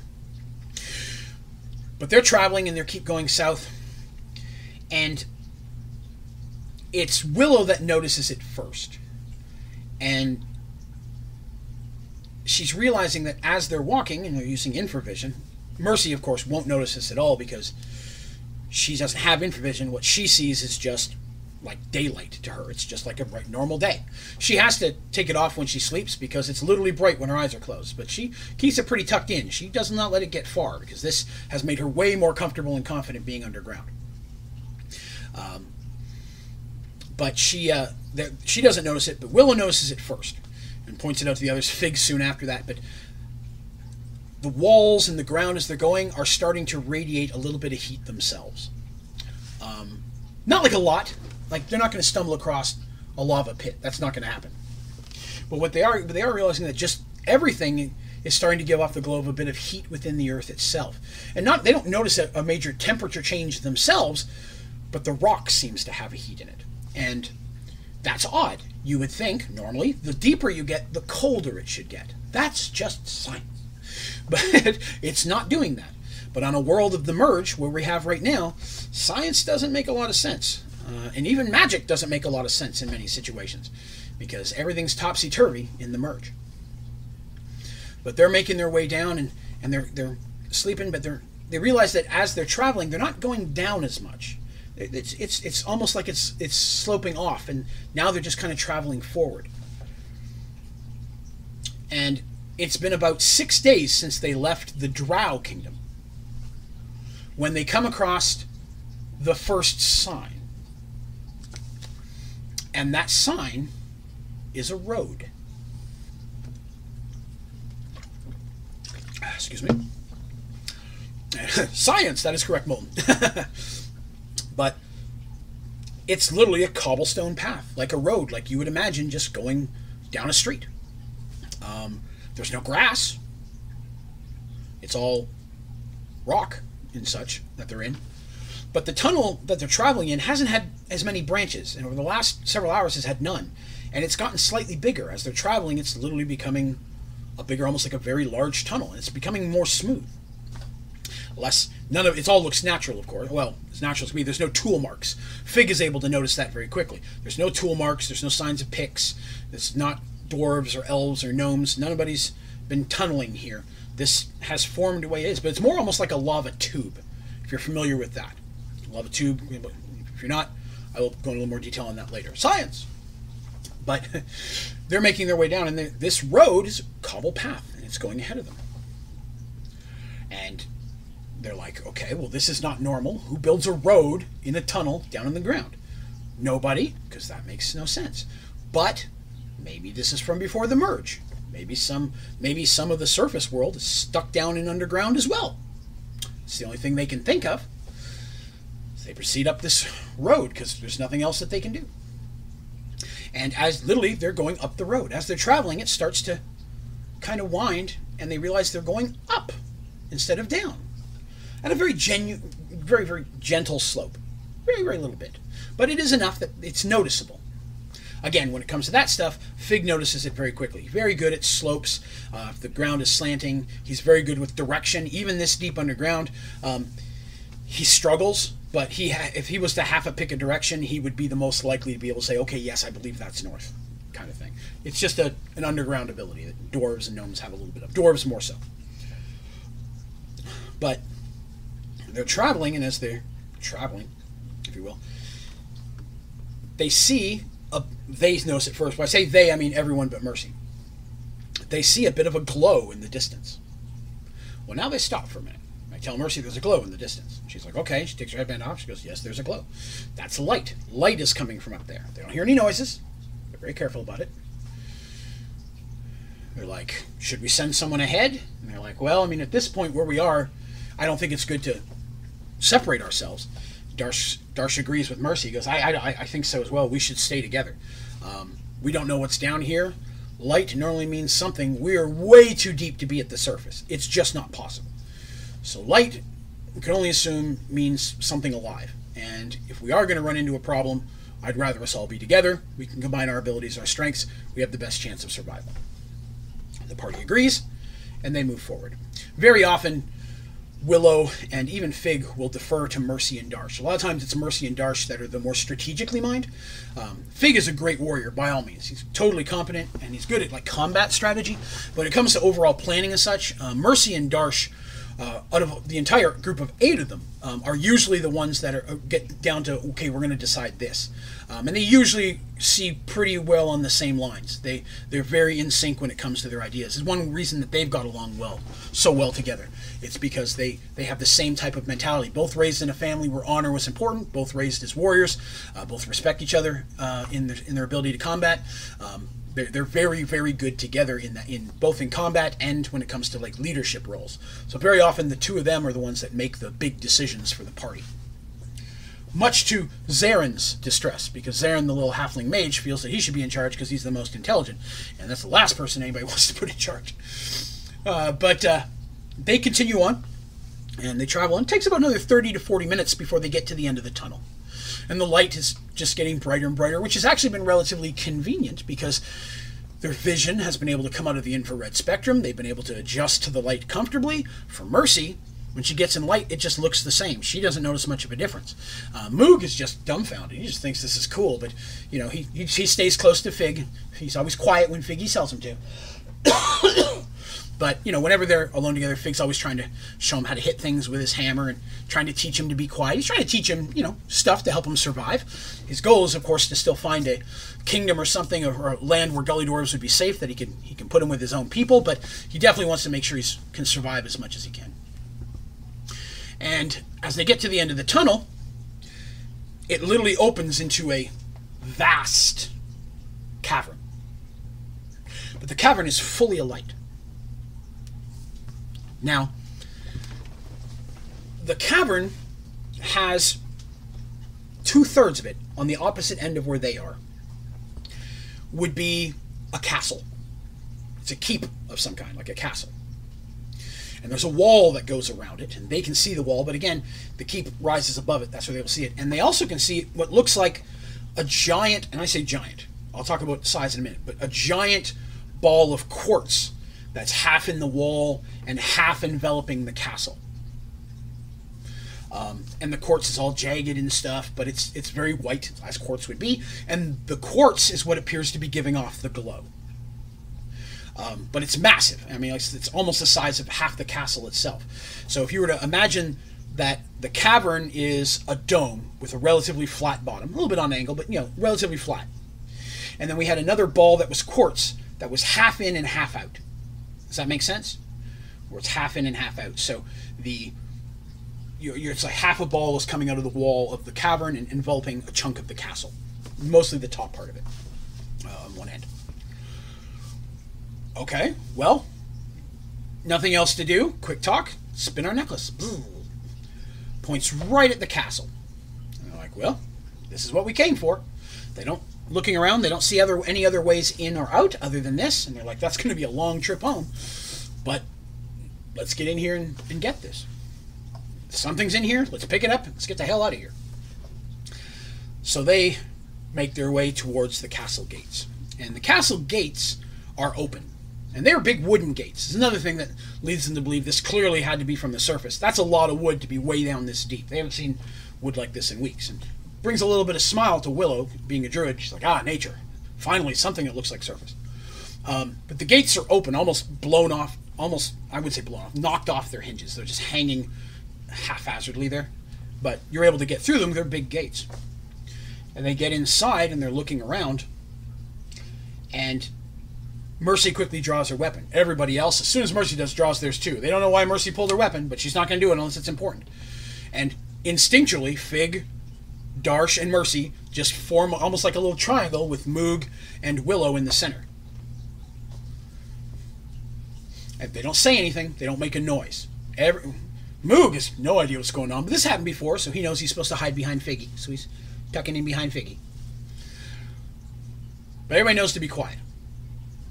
If Mercy needs to say something, she'll say it. And they wait a minute, and Mercy's like, I saw something move up high.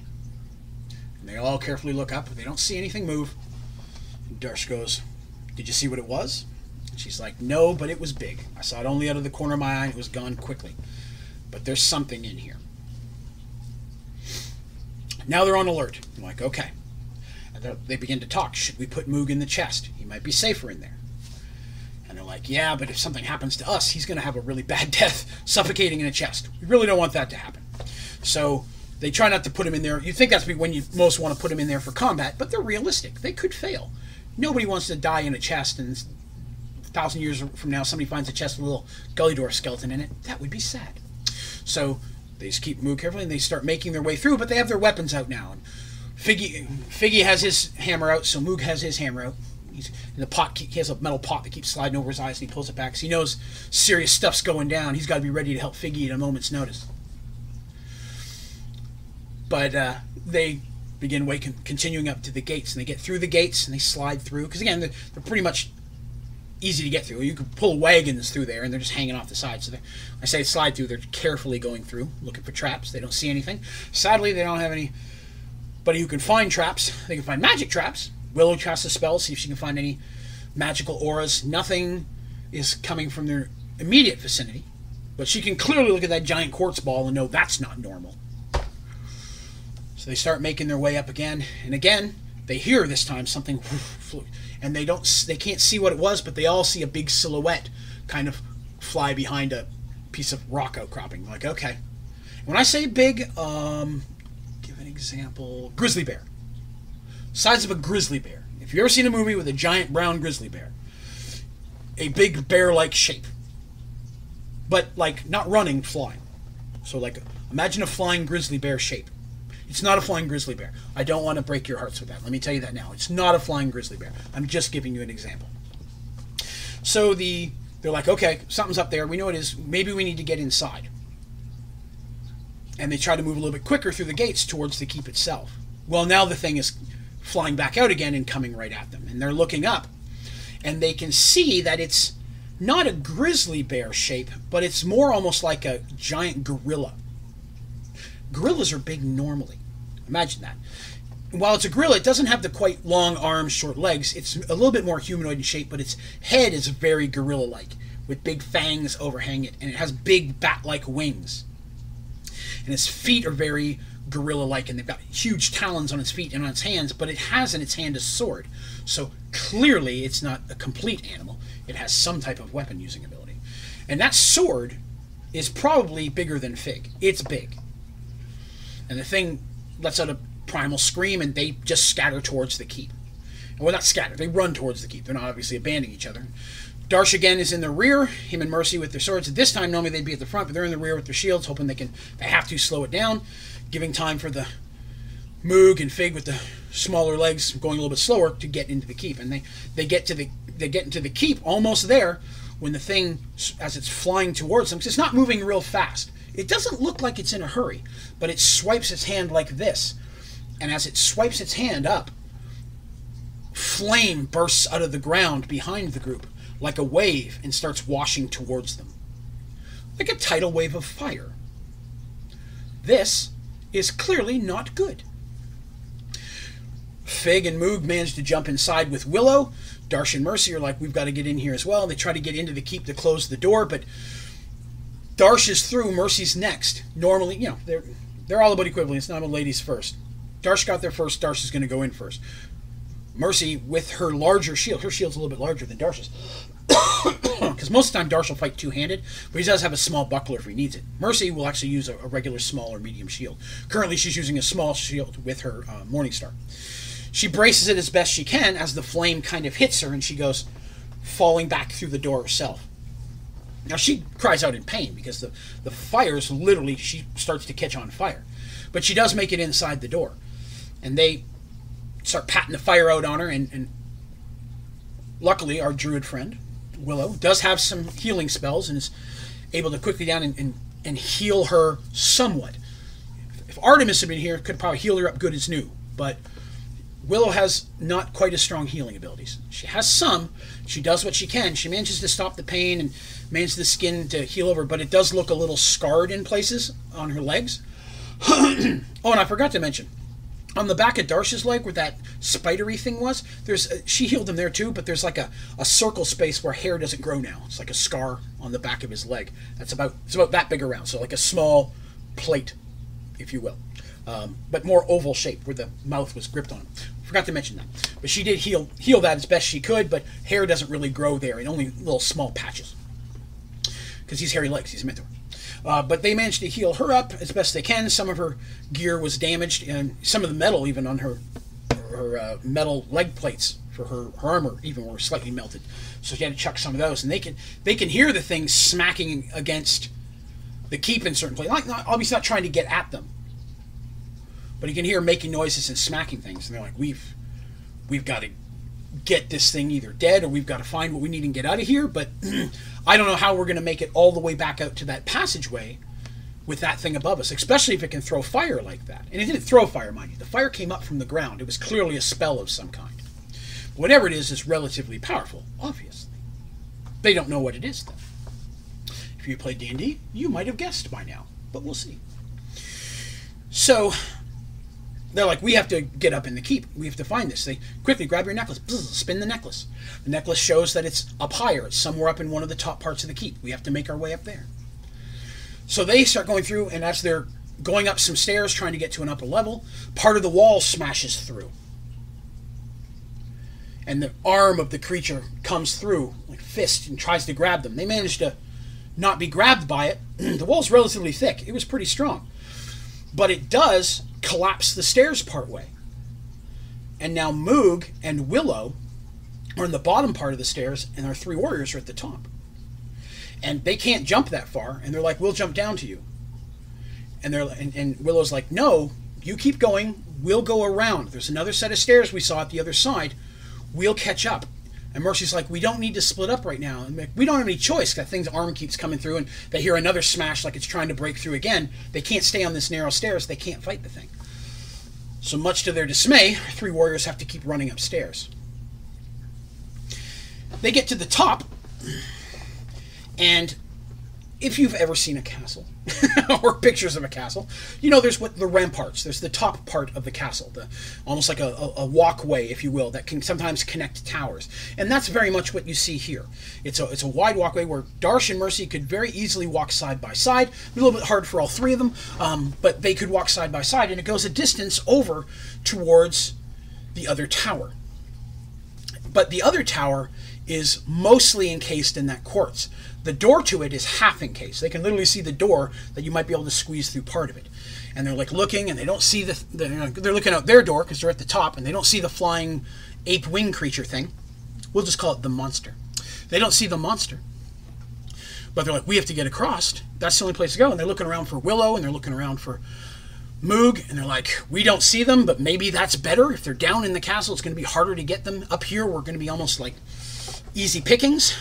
And Darsh is like, I'll go first. He goes, Of all of us, I'm the fastest. I'll see if I can get across. If I can, then at least we have an idea. Maybe I can help the rest of you get over here. They're like, okay, cool.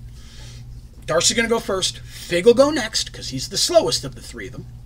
And Mercy's going to come last because she can always try to reach in and scoop up if she needs to.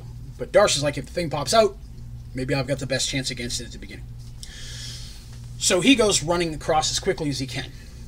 And he makes it all the way across to the door, but he realizes the door is literally half encased in that quartz. He doesn't think he's going to be able to squeeze through the doorway. His horns and such, literally, it's just too big for him to fit through. Everybody else will probably fit, but he's going to have a hard time getting in there. And he can't see much inside because it's dark. You can't use infravision. When everything's well lit up out here, it's dark inside. So it's he doesn't see but a few silhouettes, looks like some stairs maybe. So he starts, he doesn't see the monster at all, so he starts waving to Fig, and Fig starts coming along. Fig's about halfway across before the monster comes swooping up from the base of the wall. Because you're running, again, you imagine your ramparts there. You can't really see over and down. It literally just comes up with a hand and pulls itself up. And the thing is bigger than even Darsh. Okay? It's probably about 10 to 11 feet tall. It's huge. And it comes up with its big fist and it pulls its big sword up and it just lifts itself up on top. And, and here's Fig, the size of its hand, in front of him with his warhammer. And he's like, damn.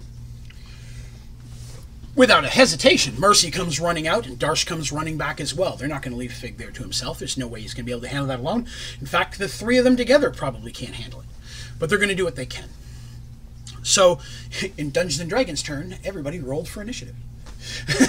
so combat began. Basically, it was a fight scene. I'm going to just kind of breeze over. It's hard to describe the combat in general, but you know, it's one of those things where the the creature, while big and intelligent, I mean, I want to stress that it's intelligent. It's wielding a weapon. It's not a, an animal just doing wild thrashes. It's literally attacking with with with confidence and with skill. But it is really big, um, and it is slower than them, and so they are a lot of times able to dodge its attacks but very often, in order to dodge its attack, they're going to have to skip attacking themselves. And that's the issue that they run into. They can attack it, but if they do, they're leaving themselves open to getting hit. And so it really becomes almost a dance of can I get a hit in and get away? Can I get a hit in and get away? You know, Darsh at this point is wielding two swords. He's dual wield because he can do that. Both he and Shadow are, are, able to dual wield. Mercy is using her Morning Star, which in this situation it's it does damage, but something gets that big, it's not as good as the bladed weapon. So very very quickly she just literally drops her Morning Star and pulls her sword out. She needs something bladed. Fig only has his hammer, and he's doing his best to try to when he does make an attack to make an attack at the thing's feet or hands. That's because it's literally hanging on to the side of the castle with one hand and its feet are dug in while it's swinging with its one sword. Because it's not enough room for it up on the ramparts, it's just too big. So it's swinging back and forth. And they manage to get some good hits in. They do some relatively decent damage to it. But the thing is massive, and it's just way too powerful. And then, you know, there I think it was yes, it was Fig that went down first because that's to be he's the smallest. He has the hardest. He's he's the hardest to hit actually because he's smaller, but he's also slower. And he was trying to get in on, on the foot because he's trying to knock the foot loose, or even trying to, if I remember correctly, he was trying to break the rock so that maybe the thing's foot would slide, it would fall, and they may have a chance to get back inside. But he wasn't successful, and the thing manages to literally get a good cut on him, and it cuts him pretty bad. And both Darsh and Mercy have taken several hits as well, though not as bad as this. But but Fig falls down with quite a big cut across it, just between his chest and stomach. It's a slash across. It's not a pierce. So while it's a deep cut and he's clearly bleeding, uh, it's not like a piercing through the heart, anything like that. But he does fall down, grasping his own wound. And in that position, it's going to be super easy for Monster to basically just squish him. And so Mercy and Darsh are like, okay, we got to try and stand in front of him now to protect him, but that makes it harder for them to be able to dodge themselves. And the thing gets a couple decent hits on them as well. One second. And then it's at that at that moment that they they hear they hear a scream. And I want to begin by saying, hopefully you don't think this is too corny, but it was very cool in the moment. In that moment, you hear a loud scream from behind them. And Mercy manages to quickly glance back, and across the way, on one of the other spires, because again, there's four spires in this castle, one of them mostly involved by crystal, the one they're in, and the way across from them, they see, because it's not that far, you can see pretty well, what appears to be a machine that looks like a giant crossbow. If you have any familiarity with this type of weapon, it's called a ballista and is very, very commonly found on different types of castles as an anti siege weapon. More commonly found on ships and boats, but it can be found on a castle as well, along with things like catapults and such. But in this situation, it's a ballista. And underneath the front of it is Willow holding it up and with everything she's got. And when I say she's holding it up, she's holding it up with her staff. She's cast a spell so that her staff is grown in length and grown wider like vines, and it's twisted around the front of the ballista, and it's what's holding the front up. Because normally it would take several people or turning a wheel to aim it, and they don't have that. And sitting on the very top of it is is Moog by a big lever, and all he does, and, and Mercy looks, and Darsh looks, and the monster looks, and for just a brief second, they're all like, "What the hell is this?" And, all you can hear is Moog smile and say, Hiya, bunk. And he throws himself backwards, grasping onto the little handle, and the ballista fires literally a tree like arrow. Huge stump like thing. Hurtling forward. Now, in a perfect world, it would have pierced the creature through the heart, and it would have died. Willow and Moog are not good at aiming. but what it does do is go very through a shoulder, almost separating one of its arms. So a huge gash through the creature. And the creature, caught off guard, falls backwards. Because as it goes through the through that, it doesn't rip the wing, but it does snag a bit of where the where the wing would attach to its back and to its shoulder, and it hurts the muscle. It can't catch itself, and it falls down. Now, a creature of that size falling off the castle, that'd be like a regular person falling 10 or 12 feet. Might hurt a little bit. It's probably not going to kill you unless you land on your head. It didn't kill this thing, but it did seriously injure it a lot, and it can't use its wings to fly, and that arm is about useless. The creature in rage swings up one more time to try to smash at the top of the keep, but it can't reach it. And starts making its way away from the keep. Because again, when I say this is a cavern and a keep, it's not perfectly square, it's jagged. And it makes its way out and around, kind of behind the wall, out behind the wall gate they came in. It pulls itself over that wall, which isn't as high, and it's kind of like it's hiding over there to nurse its wounds. Now, in this situation, of course, they don't know how long it's going to take. Can that thing heal itself? Does it have, it has magic? Can it do that? We don't know. We need to do something to get out of here. Willow and with Moog in tow, comes running around the ramparts from the other side because they'd come up the opposite end. And they come running over, and Willow looks at Fig and he says, I have to heal him, but we can't do it here. We've got to get inside. They grab everybody and they start running towards the quartz, the direction they're going. They get there, and Darsh's like, Dang it, I can't get inside. I'm too big. I'll guard the door if I see it start to move, I'll try to go hide in one of the other things. They don't like it, but Darsh just clearly can't fit through there. So Mercy goes in first because she doesn't know if there's anything inside. This thing could not be alone. So she goes inside because with her thing, she can see perfectly fine in a dark space, in not a dark space. And she goes inside, and it's just a room, clearly. Not a problem. But it's a big room, but she doesn't see anything major. Just the quartz enveloping half the room. So Willow, who's helps supporting Fig, he's he's just barely able to walk. He's half out of it because he's bleeding a lot. And Moog, who's trying to help carry him, put, carry as much weight as he could, which is actually pretty useful in that situation. He was help, happy to help him help him walk, or helping Fig in. And as soon as Willow goes to step through the door, the necklace that Zoltan gave her flashes a bit of light, and the quartz recedes a little bit, and they're able to clearly walk through the door. They yell it to Darsh, who sees this as well and is able to now. He has to duck because he's a big guy, but now he's able to get into in the doorway. There's no door there at this point. The door's fallen off and it's sitting on the ground outside of that rampart. But he's able to, you know, get in through the doorway at least into the room. and they get Fig over in the corner away from this line of sight. Darsh is still at the door watching to see if anything's coming. Uh, Moog is just sitting there holding Fig's hand and just rubbing his hand because that's what he saw his mom do once when he was little because he doesn't know what else to do. So he's just rubbing Fig's hand because that made him feel better. So maybe it'll help for Figgy too. And Artemis uses the last of her healing spells. Well, not the last. She uses several healing spells to heal Fig to the point that he'll be stable. But he's still injured.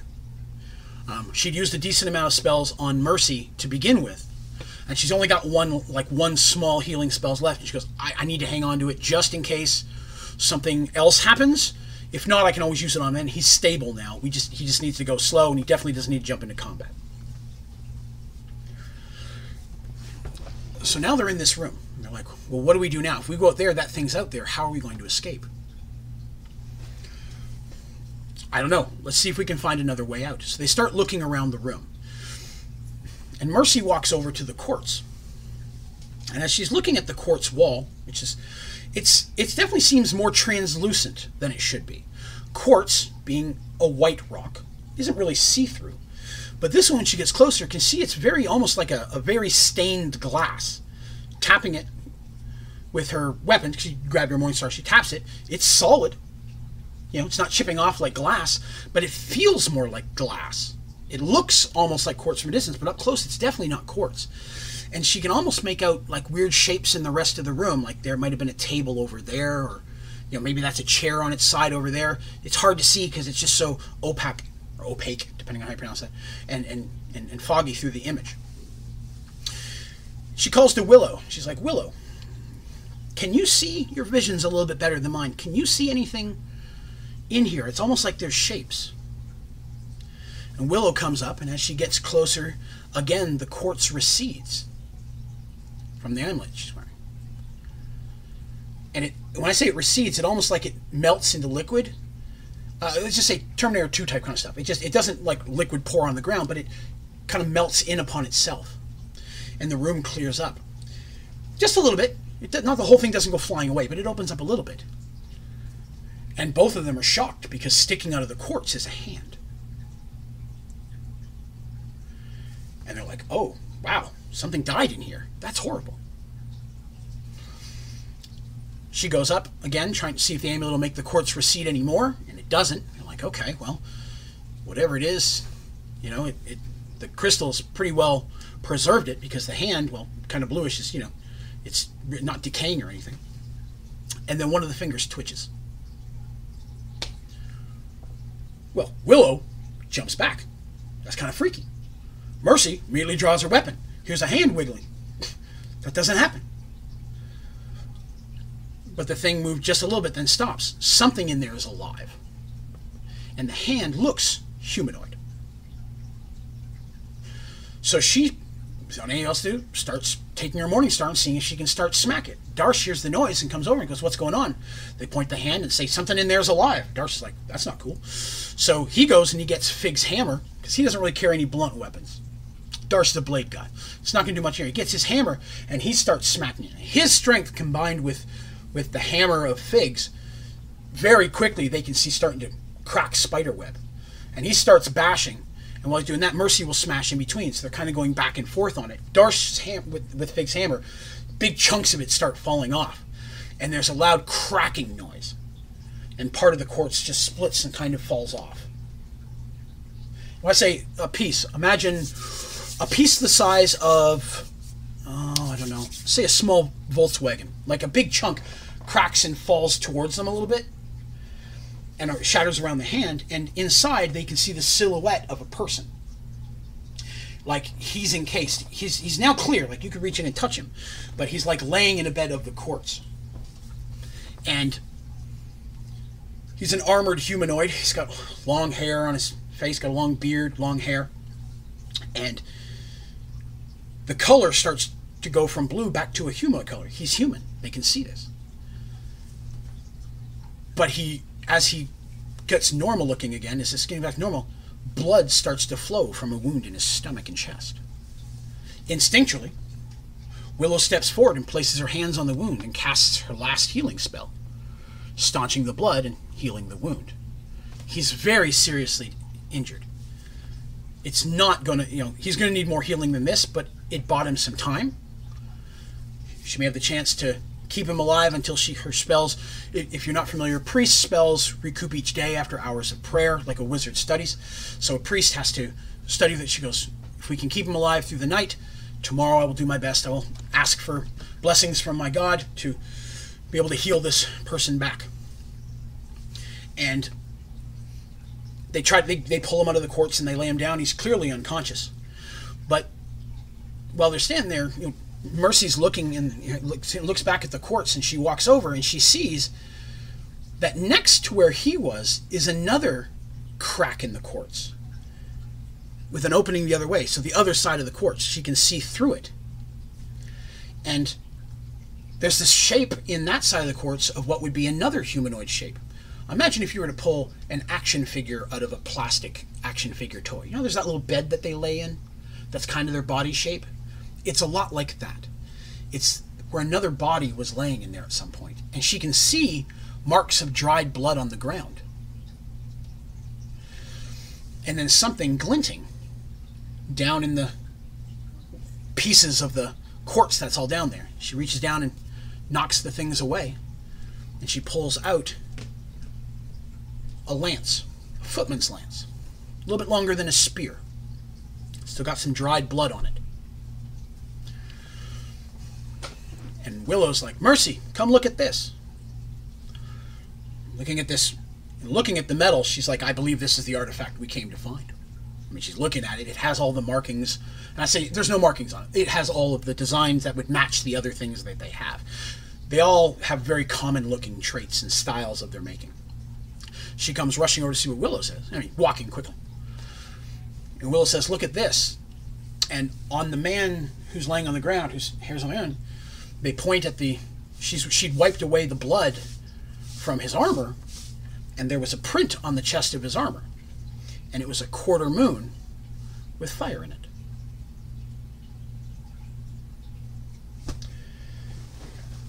And that's, I think, where we're going to call it a day. We've been streaming now for about two hours and five minutes, and I like to try to keep it about this long, especially for the audio versions of this that I'm going to put up on iTunes. Um, so where we're going to end this one, they've just found another artifact, a lance. If you've seen any of my previous videos or listened to any of the earlier streams, uh, you may have an idea of who this person is and what we just found. Uh, we'll get into the specifics a little bit later in next week's episode, um, but maybe we'll see. Uh, but it's a pretty it was a pretty big hook. This is when we played the game when we we're actually playing this part of the D and D story. That's where I ended the session as well. And boy, were they not happy with me. they were like, "What? No. What about?" Um, we'll find out next time. Hey, but what's it? Oh, next time. So uh, it was just one of those things where yes, we were going to end it. But um, if this is the first time you've joined the stream, thank you very much for coming by. I appreciate everybody who's been watching and clicking like. I've got a bunch of people who've been liking, got some new followers and subscribers. Uh, thank you. If you haven't yet, please be sure to click like on the video if you enjoyed the stream today. But more importantly, remember to hit that subscribe button. Uh, that way you can see all my videos, tutorials as they come out. Uh, you can also go to my website, onlydraven.com, where you can find links to my streaming schedule, um, resources like the pictures of the characters. If you were to go there, you look under the characters tab, you would see the picture of a character that I haven't introduced yet that we might see next week. A little bit of a tease there. Something interesting. Um, but you'll also find links to all my other videos and such, the characters from Merge World stuff. And as of this week, Merge World is now also on iTunes as a podcast. So if you like audio, you'd like to be able to listen to this again or any of the older episodes, the first four episodes of this uh, series is already up on there. Just do a search for Merged Worlds, all one word. It'll pull it up. Uh, it's free, of course. You can subscribe if you enjoy that stream and you want to give it a rating. I'd appreciate it, but um, of course only if you like it. Um, but definitely you can subscribe to that to get those. This episode should be up there tomorrow. I try to put it up on the Monday after. Uh, these streams are every two weeks, uh, so the Audio version should come out every two weeks, the day after the video. I'm going to answer a question here real quick. Uh, Molten Snow asked, Hey Draven, what's your favorite game, video, or board? Uh, of course, favorite game of all time is Dungeons and Dragons, obviously. That's been a big part of my life. Favorite board game is going to be Risk. I love Risk, followed by a game called Atmosfear.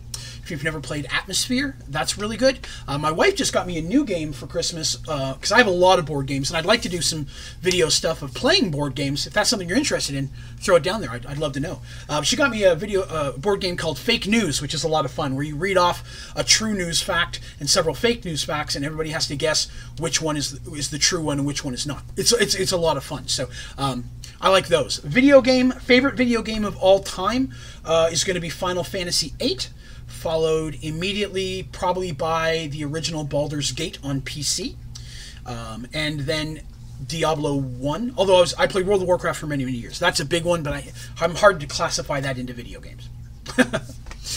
Uh, and thank you very much, everybody, for watching. I appreciate it. Um, it's been a great stream, uh, but I'm going to go ahead and call this one there. Thank you all very much for watching. Thank you again for um, all of my subscribers and followers, and also for my members. I forgot to mention we had a new member. Uh, someone joined on the membership program yesterday. Uh, we'll talk about that on tomorrow's uh, gaming stream. Tomorrow's stream will be a, little bit earlier in the day uh, because of my wife's work schedule. So I'll be streaming probably some Jackbox at around 6 p.m. Eastern Standard Time. So if you like that, swing on by. Uh, but that's going to do us for this stream again. Thank you all so very much for coming by and, and giving me the opportunity to share this story, which is an important part of my life, um, and I appreciate that opportunity. So we're going to call that a day. Thank you all so very much. I hope you all have yourselves a wonderful day.